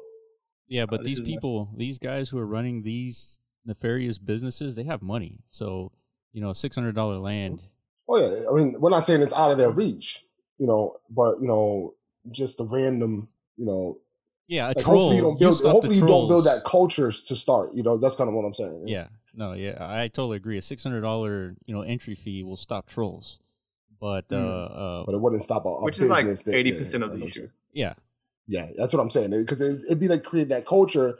Then the, the person with the money looking at it like, oh, I can go in there and do my thing in there. But if there's no culture for that, hopefully that person wouldn't think that that's something viable for them financially. you know? yeah, Well, if I could push back on that a little bit, and I think that the Mm-hmm. team will will origin will will take care of this. Um, at some point, the developers will take care of this. But uh, I think as the code stands right now, I could go and Maddie, you have you know probably what like a fifty something parcel estate somewhere, right? Like big ones, right? That you've invested a ton of money on. I could buy a single parcel within earshot range of that. You know, very easily code a very annoying sound and then play it on full volume and that sound will resonate through your entire uh, estate mm-hmm. would you would you pay more than $600 to shut that sound off if you are you know uh, managing this huge huge estate probably right if if there's no other way to take it down if you can't go to someone and say look this is a clear abuse of the terms of use this is clearly or if there's no way to shut it down with coding you know I mean, to- I think that's shut- something we need to talk about as a community anyway, the sound pollution, you know, because we started as MP3 sound and the MP3 sound was location based. Mm-hmm. So when I was playing my music in my building, it would play all the way to past the train and everything. Like, so I'm on three, four, five different people's parcels playing my music. Mm-hmm. Cool. Not really though, right? So, you know, um, then when streaming started, then it was like, okay, well, it's just based on the parcel. That seems like way better. Now, obviously, you need um sound as like directed for like things within like you know like uh clicking the button and you hear the click sound or whatever. Mm-hmm. Those things you would need for like um location sound. But the location sound shouldn't have to go to ten parcels. Like, what needs to be that loud? yeah, No, I You know? agree. Which is why I think they'll figure out a way around it. I think that's just like a bad example. But the the same could be said, for example, with a sign, right? I could post a giant, ugly, obscene. Frankly, I could post something about you, right? If I don't like you personally, I could, and you own all this land. I buy up one little land next to you and post. And and we've seen this. This isn't like some new concept. Um, Second Life had a huge issue. That's what you find out what's up with real Frank. Post about me for real. I'll start to I- travel. I'm worried about that. I think as you know, as I get bigger and bigger in land, I think it, Mhm. it becomes an issue that you worry about someone just putting something next to you and you not being able to have any say over what it is, especially if it's targeted. And and you know, people get We had a- creative about like a baby version of that with just, uh, Crunch. that's just part Remember of that? business, man. It's Yeah, just part right. of business. Like people do that in the real world. Yeah, Sure. didn't uh didn't Johnny Crunch, Depp right? put on like Oh. a inflatable gorilla on top of his roof that was flipping off his neighbor because the neighbor didn't want to sell his prop his property to Johnny Depp, so Johnny Depp just put a bunch of ugly stuff up around his house to piss him off. Hey, it's a tactic, man. Like I, th- I Yeah. think I think it's a really fine line when we talk about. Um, I, I mean, obviously, there's some things we need to take care of, like pornography and stuff. But when we talk about uh, editing what people can and can't put on their parcels, what's to stop me from filing some sort of complaint if your parcel's successful and it's next to mine? Like, uh, like, that, how, yep. like, how do we stop that? If it's just a DAO vote, like you could totally hijack that and take advantage of it.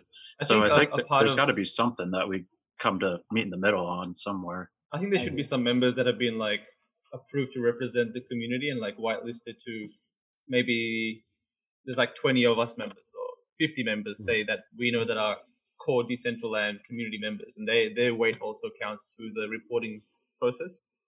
Um, Similar to the don't know how that would- like to the nodes Yeah. setup. Mhm. like a senate, Yeah. you know, essentially. or a DCS Senate. whatever they have. Yeah, I just I, wish I there think was that some that's where it's technical going to way. go. Yeah, sorry, Clark. I, I was I was No, just gonna say um I wish there was just a technical way of doing so, but I don't think there is. I think there you're right. There has to be some committee that uh, has the ban hammer already like you know locked and loaded just in case something pops up. You know. Oh man, that sounds like the police. I don't want to be on that team.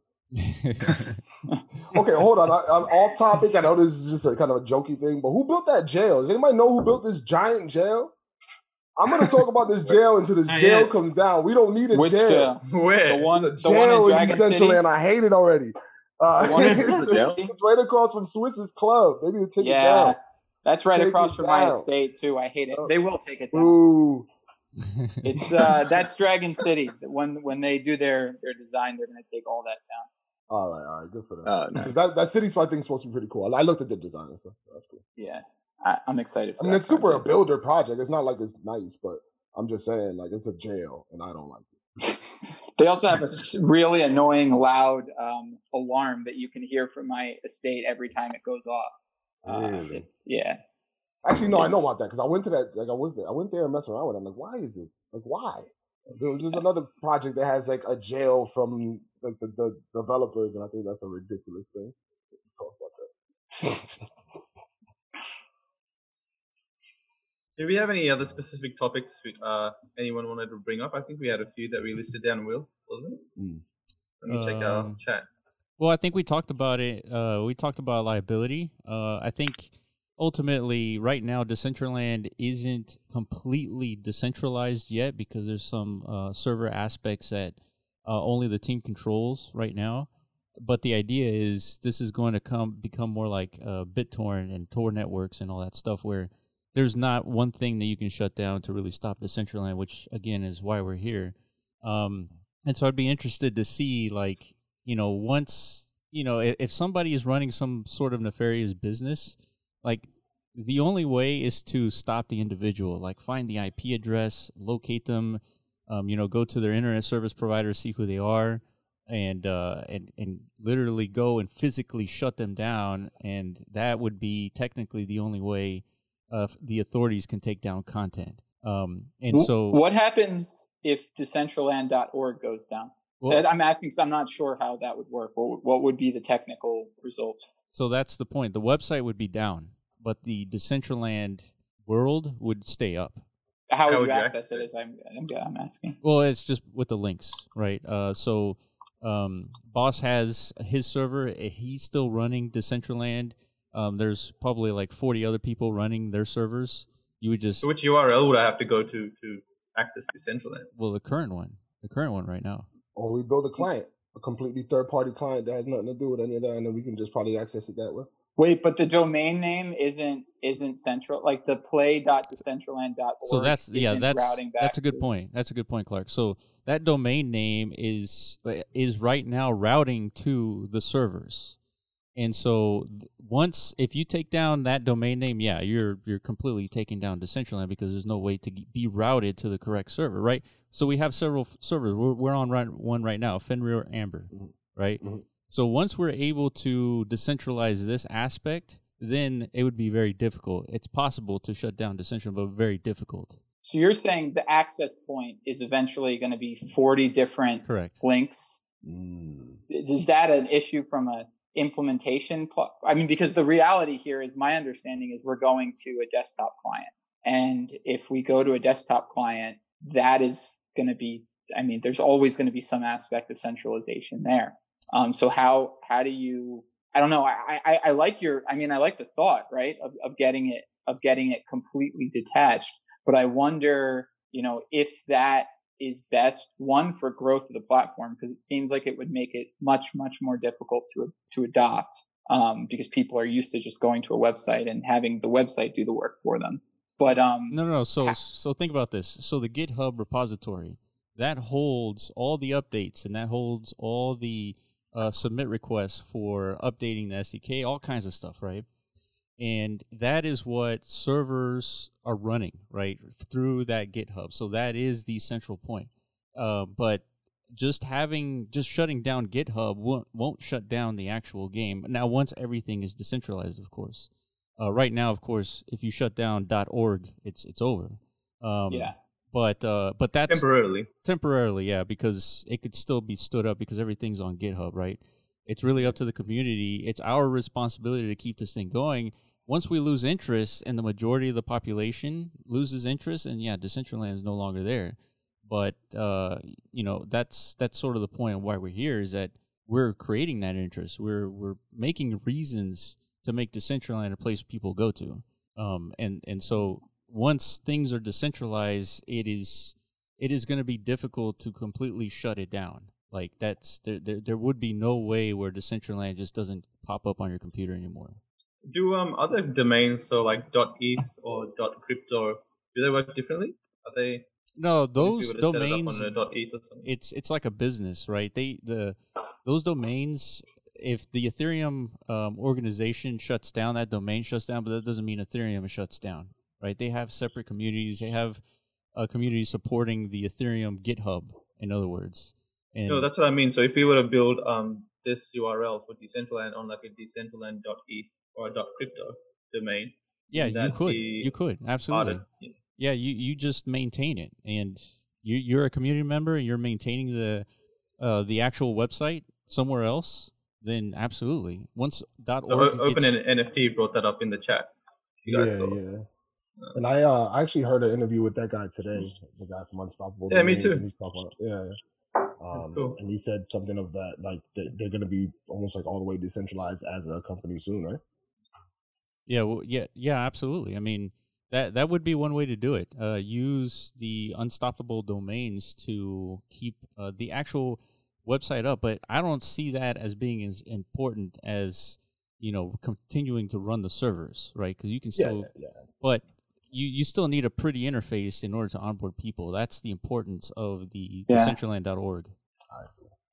Yeah, I think. I mean, the reality is there's always going to be the regulatory kill switch, right? Like as we can we can talk about it as much as we want, you know, as as it'll be a decentralized world. But you know, you I think that there will be a number of people who continue to use it if the regulators still shut it down and they'll jump through hoops and they'll do whatever it takes to get back on. But I don't think that you'll have the type of mass adoption that we're really hoping for for the platform if it became this oh, kind sure. of taboo like this is no longer supported by the regulators and that you know they've they've taken actions to shut this down and they make it much more difficult for example to get licenses and you know whatever you need to do because it's affiliated with the platform i think i mean i, I think it's much easier to think creatively about how do we avoid that situation where you know it gets shut down then it because i think there's other reasons too right? You have the foundation and you have 220 or so million mana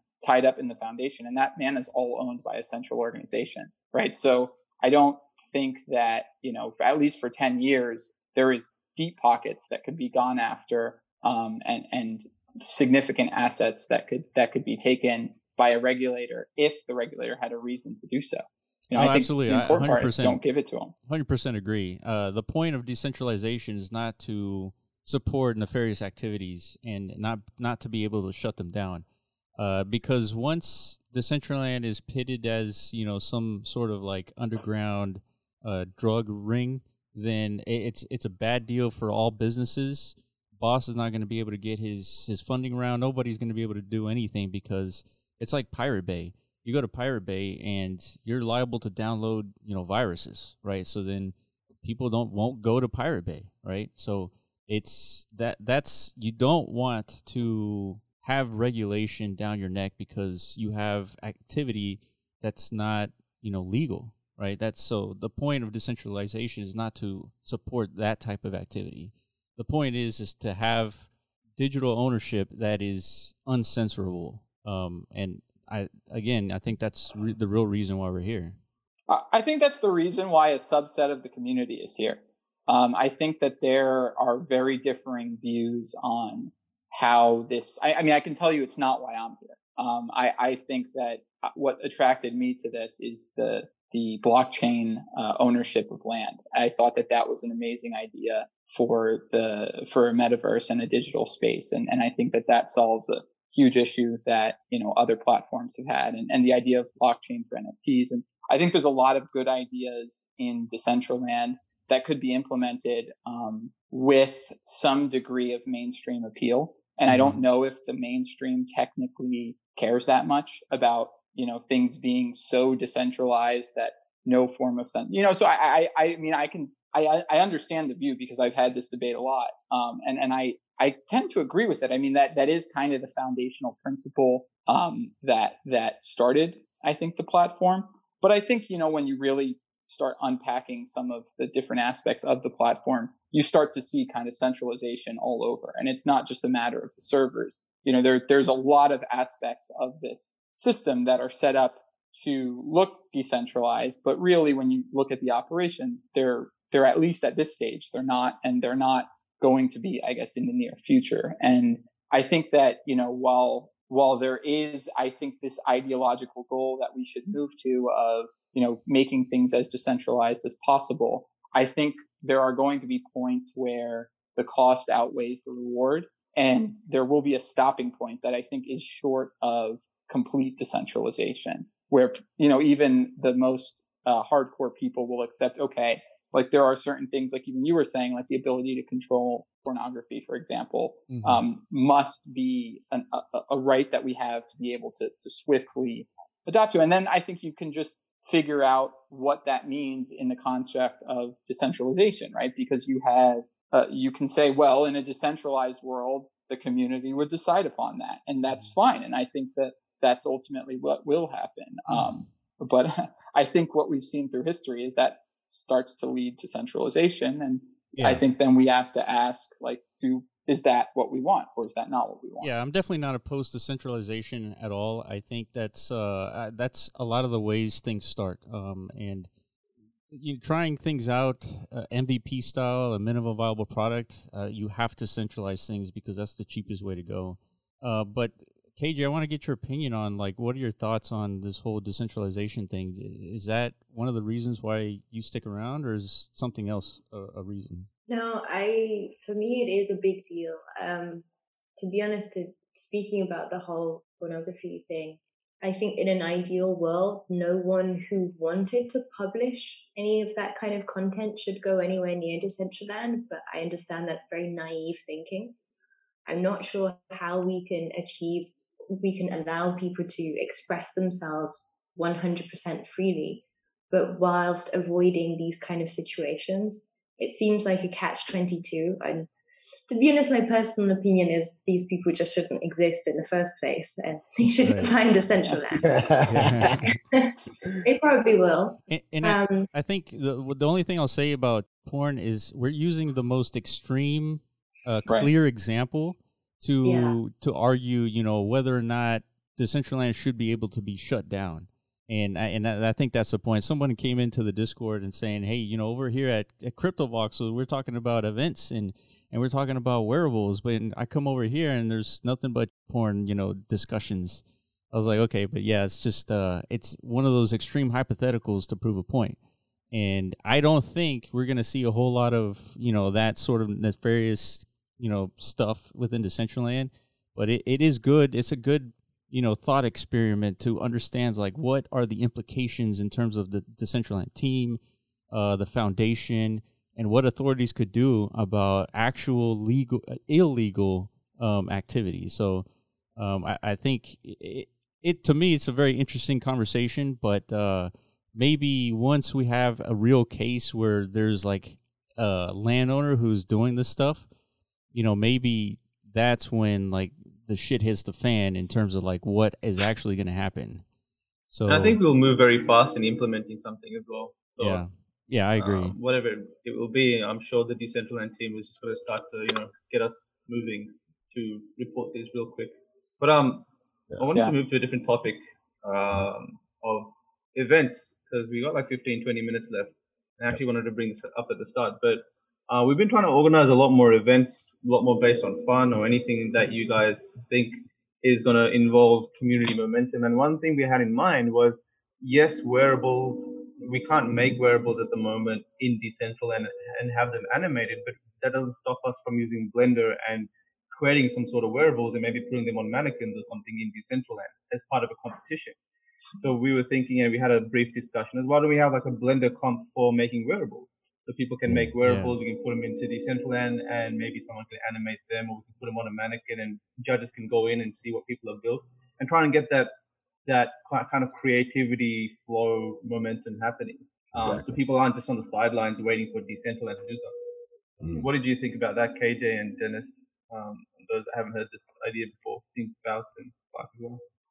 Yeah, good good idea. Yeah, We, we, we will come.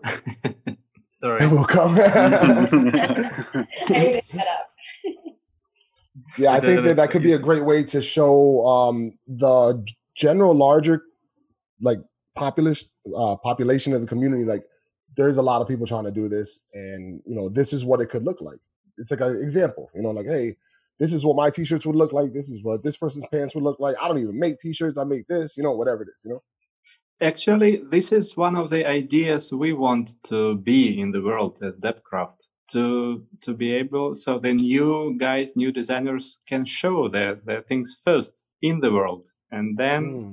and then we, we can buy. Yeah.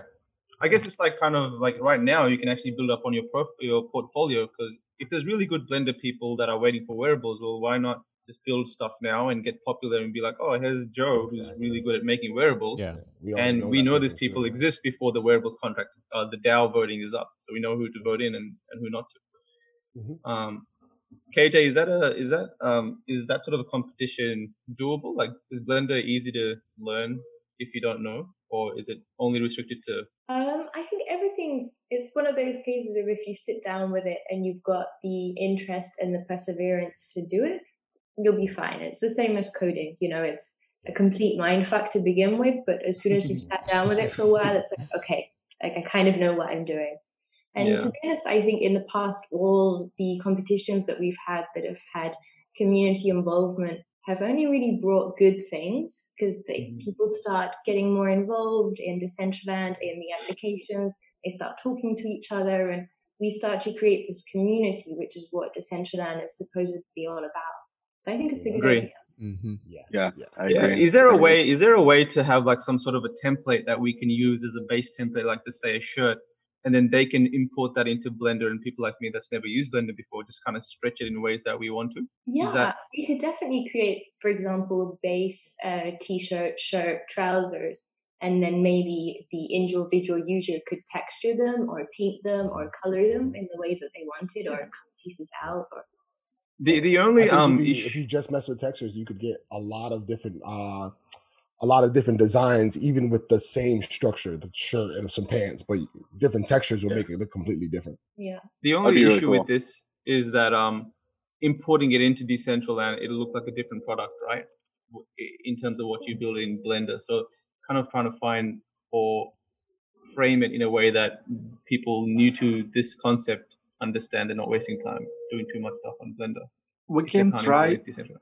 we can try to put it on our scene and people can try it before before the contest they just come on our scene and uh, uh, i'm not sure if we can code it but it seems like that they can come on scene and and just and uh, check how these things uh, looks uh, look inside, Yeah, inside world. totally. But I'm saying that, you know, in actually using Blender and you create, say, a shirt, when you import that shirt into Decentraland, isn't it going to look a little bit different because some parameters The slate things aren't will be Not, different. nah. I mean, not like completely different unless you like doing using things that aren't available to Decentraland with Blender. Yeah. A bunch of If you stuff look like at- Catherine talked to me about this before, where like there's a bunch of stuff that you just can't do.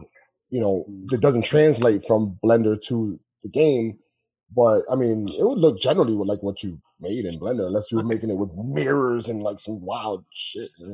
Yeah, if you look at our wearables, they uh, look more or less the same uh, as Okay. they are. So it's Yeah. not that big of an issue. Mm-mm. Yeah. Like when I made the necklace, it went into the game looking like the necklace. It was in Blender, just pretty basic because I'm pretty basic with the Blender. Hey, I have a question, Nice. KJ. If you uh if you look at the screen and you look below, there's an orb floating around, right? My question is, could you create a T-shirt with an orb like this revolving around the shirt? Whoa. Technically, yes. Technically, yes. It definitely depends on the uh, what kind of information we had from the SDK and the documentation, Okay, but definitely possible. okay, because that would be the prototype to my Monster Flex emote in the future. Really cool. Yeah, Yeah. yeah, yep. Okay, good. Because uh, that's that's how uh, you know you know we were talking about the conference earlier, and you know seeing those slides, it's cool. But like a regular T-shirt, a hat, it's cool too. It's just we got to think a little bit more Oh, yeah. outside the box here. And Virtual again, I think that's when the when the user created content comes out. We Yeah, we for sure.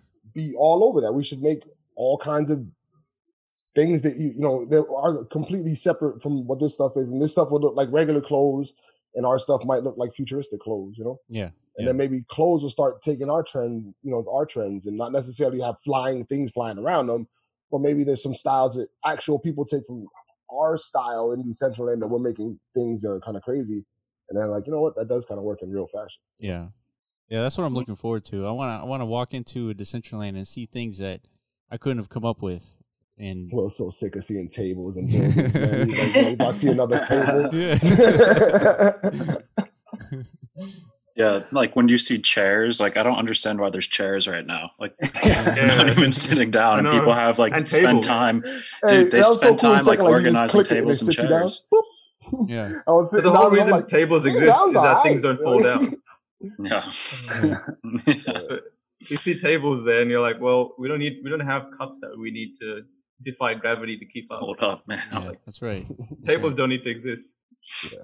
Exactly.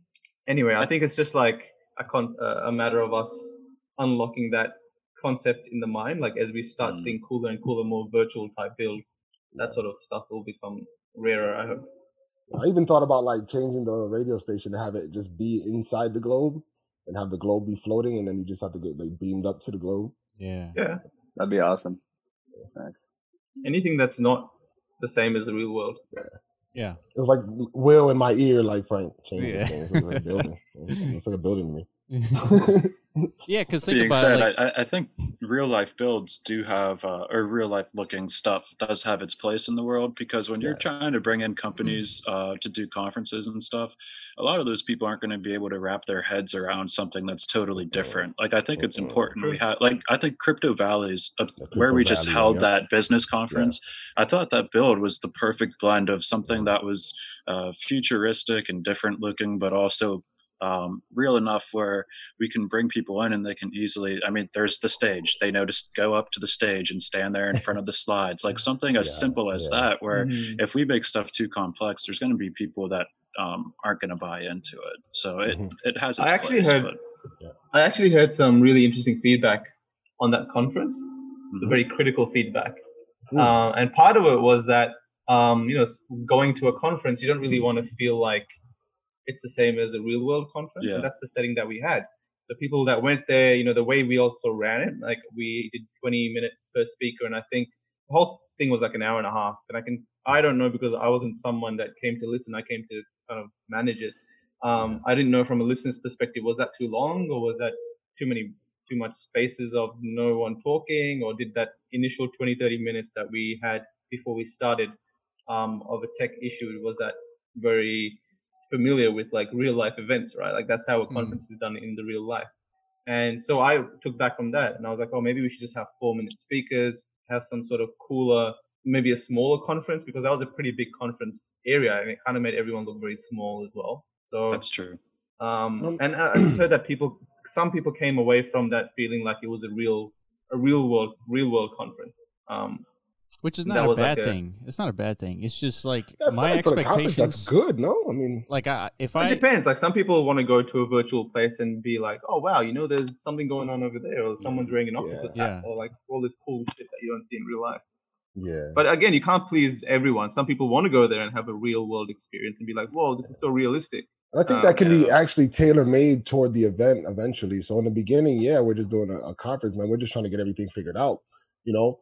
But if we do an event with all, let's say we do an event which is all metaverse people instead of all people from businesses, it makes it wild because they'll be representing what we're all kind of involved with these metaverses. So you're like, okay, yeah, you know, create something crazy for that one because you know that's what they kind of like, you know, want, or if that's what the the, the people that were uh, presenting wanted. But if it's just a Mm-hmm. normal business conference, like you know, especially on the first one that we did, I mean, we had a building. Mhm. Yeah. You know, what I I'm mean, I agree with come. Frankie there.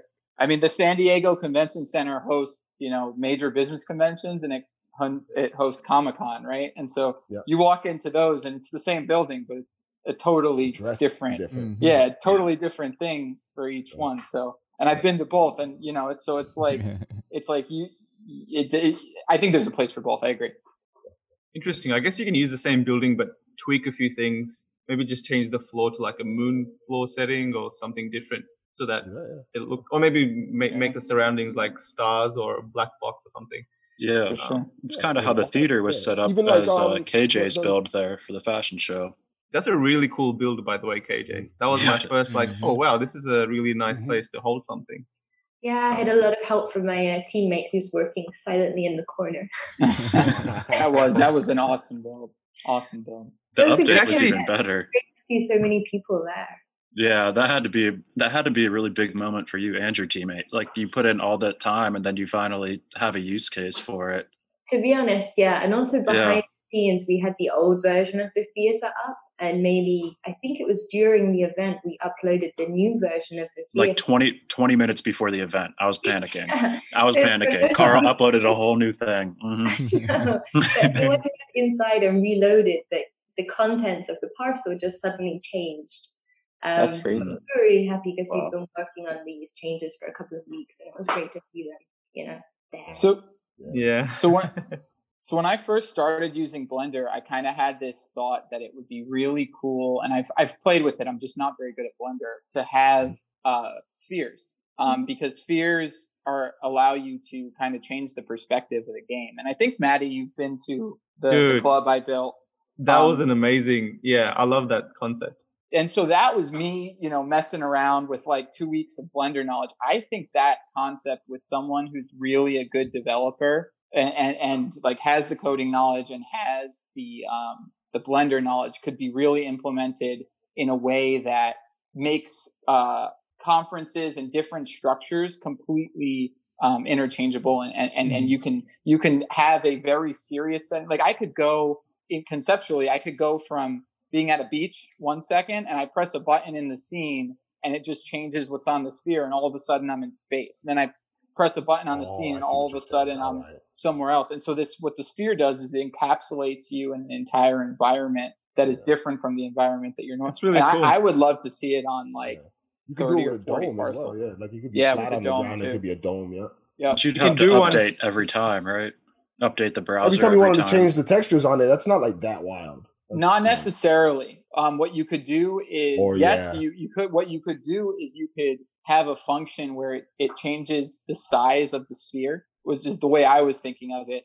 And so you actually have like 20 spheres, right? mm, And you press a button and it triggers one sphere and that becomes the focal point. Press a different button. Now I was thinking, you know, I could probably do that in the builder, right? But I'm sure someone with good, you know, Blender, I would love, I mean, I, I was kind of guarding that idea for a while, but now I'm working on so many other things that like I would love to just be a part of someone who knows how to do it, you know, Yeah. doing it because I think it's a good idea and I think someone can make something really cool with it. Yeah, I think the best way to, to me, the best way to do that is use, you're right, you'd have multiple domes and just call for them in the SDK so they can on click. Mhm. you know, Exactly. like, click it, Exactly. new dome comes up, new image, everything's there. Yep. Yep. And any I- as long as like you can have a million of them there, as long as they're not on scene, because you're just the what you for triangles, like it only matters what's being seen. So you could have twenty backed up and be like, all right, load that, load that, load that, load that. and, you know, Exactly. as long as switch. Well, if anyone's listening and wants to partner with me to do it, I can explain the idea better because I, I've been looking for anyone who knows how to do it better than I do because I think it's a it's a workable idea, but I just don't know how to do it. I love the idea. I, I love the concept of it because then we can have speakers, and it, when it's their turn to speak, you can change the look to suit what they're speaking about. Yep. And so it's part of like their presentation is actually the immersiveness. Like you're suddenly in like yeah, like uh, the Ross Tower, now. and you're like, oh, okay, so this is what this guy's talking about. Mhm. But I think that, that's it's next not level. I love it. it's not more the conference; it's some kind of showference. Mhm. Yeah. yeah, Yeah, yeah, there it, yeah, That's absolutely. it, man. We got to We're changing this real world concept. It's Yeah. It's different. Like we're we're building a whole new universe basically. Yeah, it's Yeah. MetaCon instead of Comic Con, right? Right? Metacon. I Right. like it. Well, damn well, you might have just made a million dollars. Shit. All right, Nice. so we've been uh, going for an hour and 52 minutes. Um, I think we should uh, wrap this up. And uh, any closing thoughts, KJ, boss, anybody? I liked the uh, Maddie's idea to show the wearables, uh, even if we can't really. Uh, Yeah, I agree. That'd be a really good event. Time. Yeah, I think Yeah, it's it'd be time cool, for that event. Yep. All the existing wearables are even on the, the Decentraland GitHub. You guys, if you if you go check that Yeah, that out, check you can out. get the yeah. files. Yeah, and you can just put them into a scene. But that, I mean, you can't edit it edit them because they're not Blender. But um, I've Yeah. I've imported them into Blender before and Yeah, I'm about to say no. I, I import them into Yeah. Blender. I, Oh, you can you? do whatever you want with them. Yeah, Yeah. absolutely. oh, I've never done that. Yeah, yeah, damn. Yeah, yeah. Well, yeah. I got the that asset case, you pack. could You just pop cut- back in. So like when I when I make something that I want to put on a person, I load that thing in there. I, I want to try to size something for my scene. I'll put I'll load a guy in there, and then I'll figure out what they look like uh. in you know you know ratio whatever. You know? So I made the memes. Yeah, yeah, yeah. Stand the guy up, cut the head out. You know. Yeah. Do you guys have any builds that you're working on that you want to let the people know? Check out KJ and Clark, Dennis, and Baus. I don't know if I can talk about the stuff I'm working on. Uh oh. Yeah. to kill you. Well, that's good to know that you're working on some stuff. Is it like um, for, stuff, of stuff. is it yeah. for people or is it your own stuff? Um, mostly for other people. Got some interesting ideas going on with Frankie as well, which we'll kind of like keep the down low until we're ready to like show them in nice. real time. That's really cool. I think that's what I'm realizing whenever I talk to a community member or someone is that they've got their own set of things they're working on, um, which is good for me to see because I'm always like, oh, well, what's happening on Twitter? You know, I keep in Twitter tells me what, well, I think Twitter tells me what everyone's working on, but I know everyone's got their own secrets and stuff. Oh, yeah. Maddie, Maddie has all the secrets. You, you can make a lot of money, dude. does. Just hassle everyone. I bug too many people. De- Dennis, are you working on anything different to uh, the like DappCraft or any other project that you can talk about? well, not building, but uh, more thinking of the friends I know, which I can invite to the sale, And I sent you a private message. So if you're in this. Yeah, I just read that. yeah, yeah. I'll So talk to you about it. I- I would not uh, talk about the names now, but just the idea that inviting some really popular people into Decentraland and discussing something like we do it now. Yeah. That's awesome. Nice. It's so cool. We're all like in separate parts of the world. Like we're all kind of tapping into a different market. I think the closest people, I mean, obviously, I think Will and I, man, live pretty close. But other than that, I think it's me and Frankie. And Yeah, Mwfrankie's yeah, still like close. 700 miles away from me. Like we're all over the place. It's, it's, it's pretty cool. So a lot of potential for growth there. Totally Yeah, agree. All definitely. right. Um, so yeah, let's say our goodbyes. Everyone in Decentraland, all the citizens out there appreciate showing up. Uh, this is uh, Frankie's show, really. Uh, all that technology you're listening to, that's because of Frankie. Um, so I want to thank Baus, Dennis, KJ, Maddie, uh, Kal-El from Krypton, Frankie, Iman, and Anorak for showing up too. So we really appreciate it, and we'll see you next week, right, guys? Yep. Yeah. Thanks a lot, everybody. Bye, guys.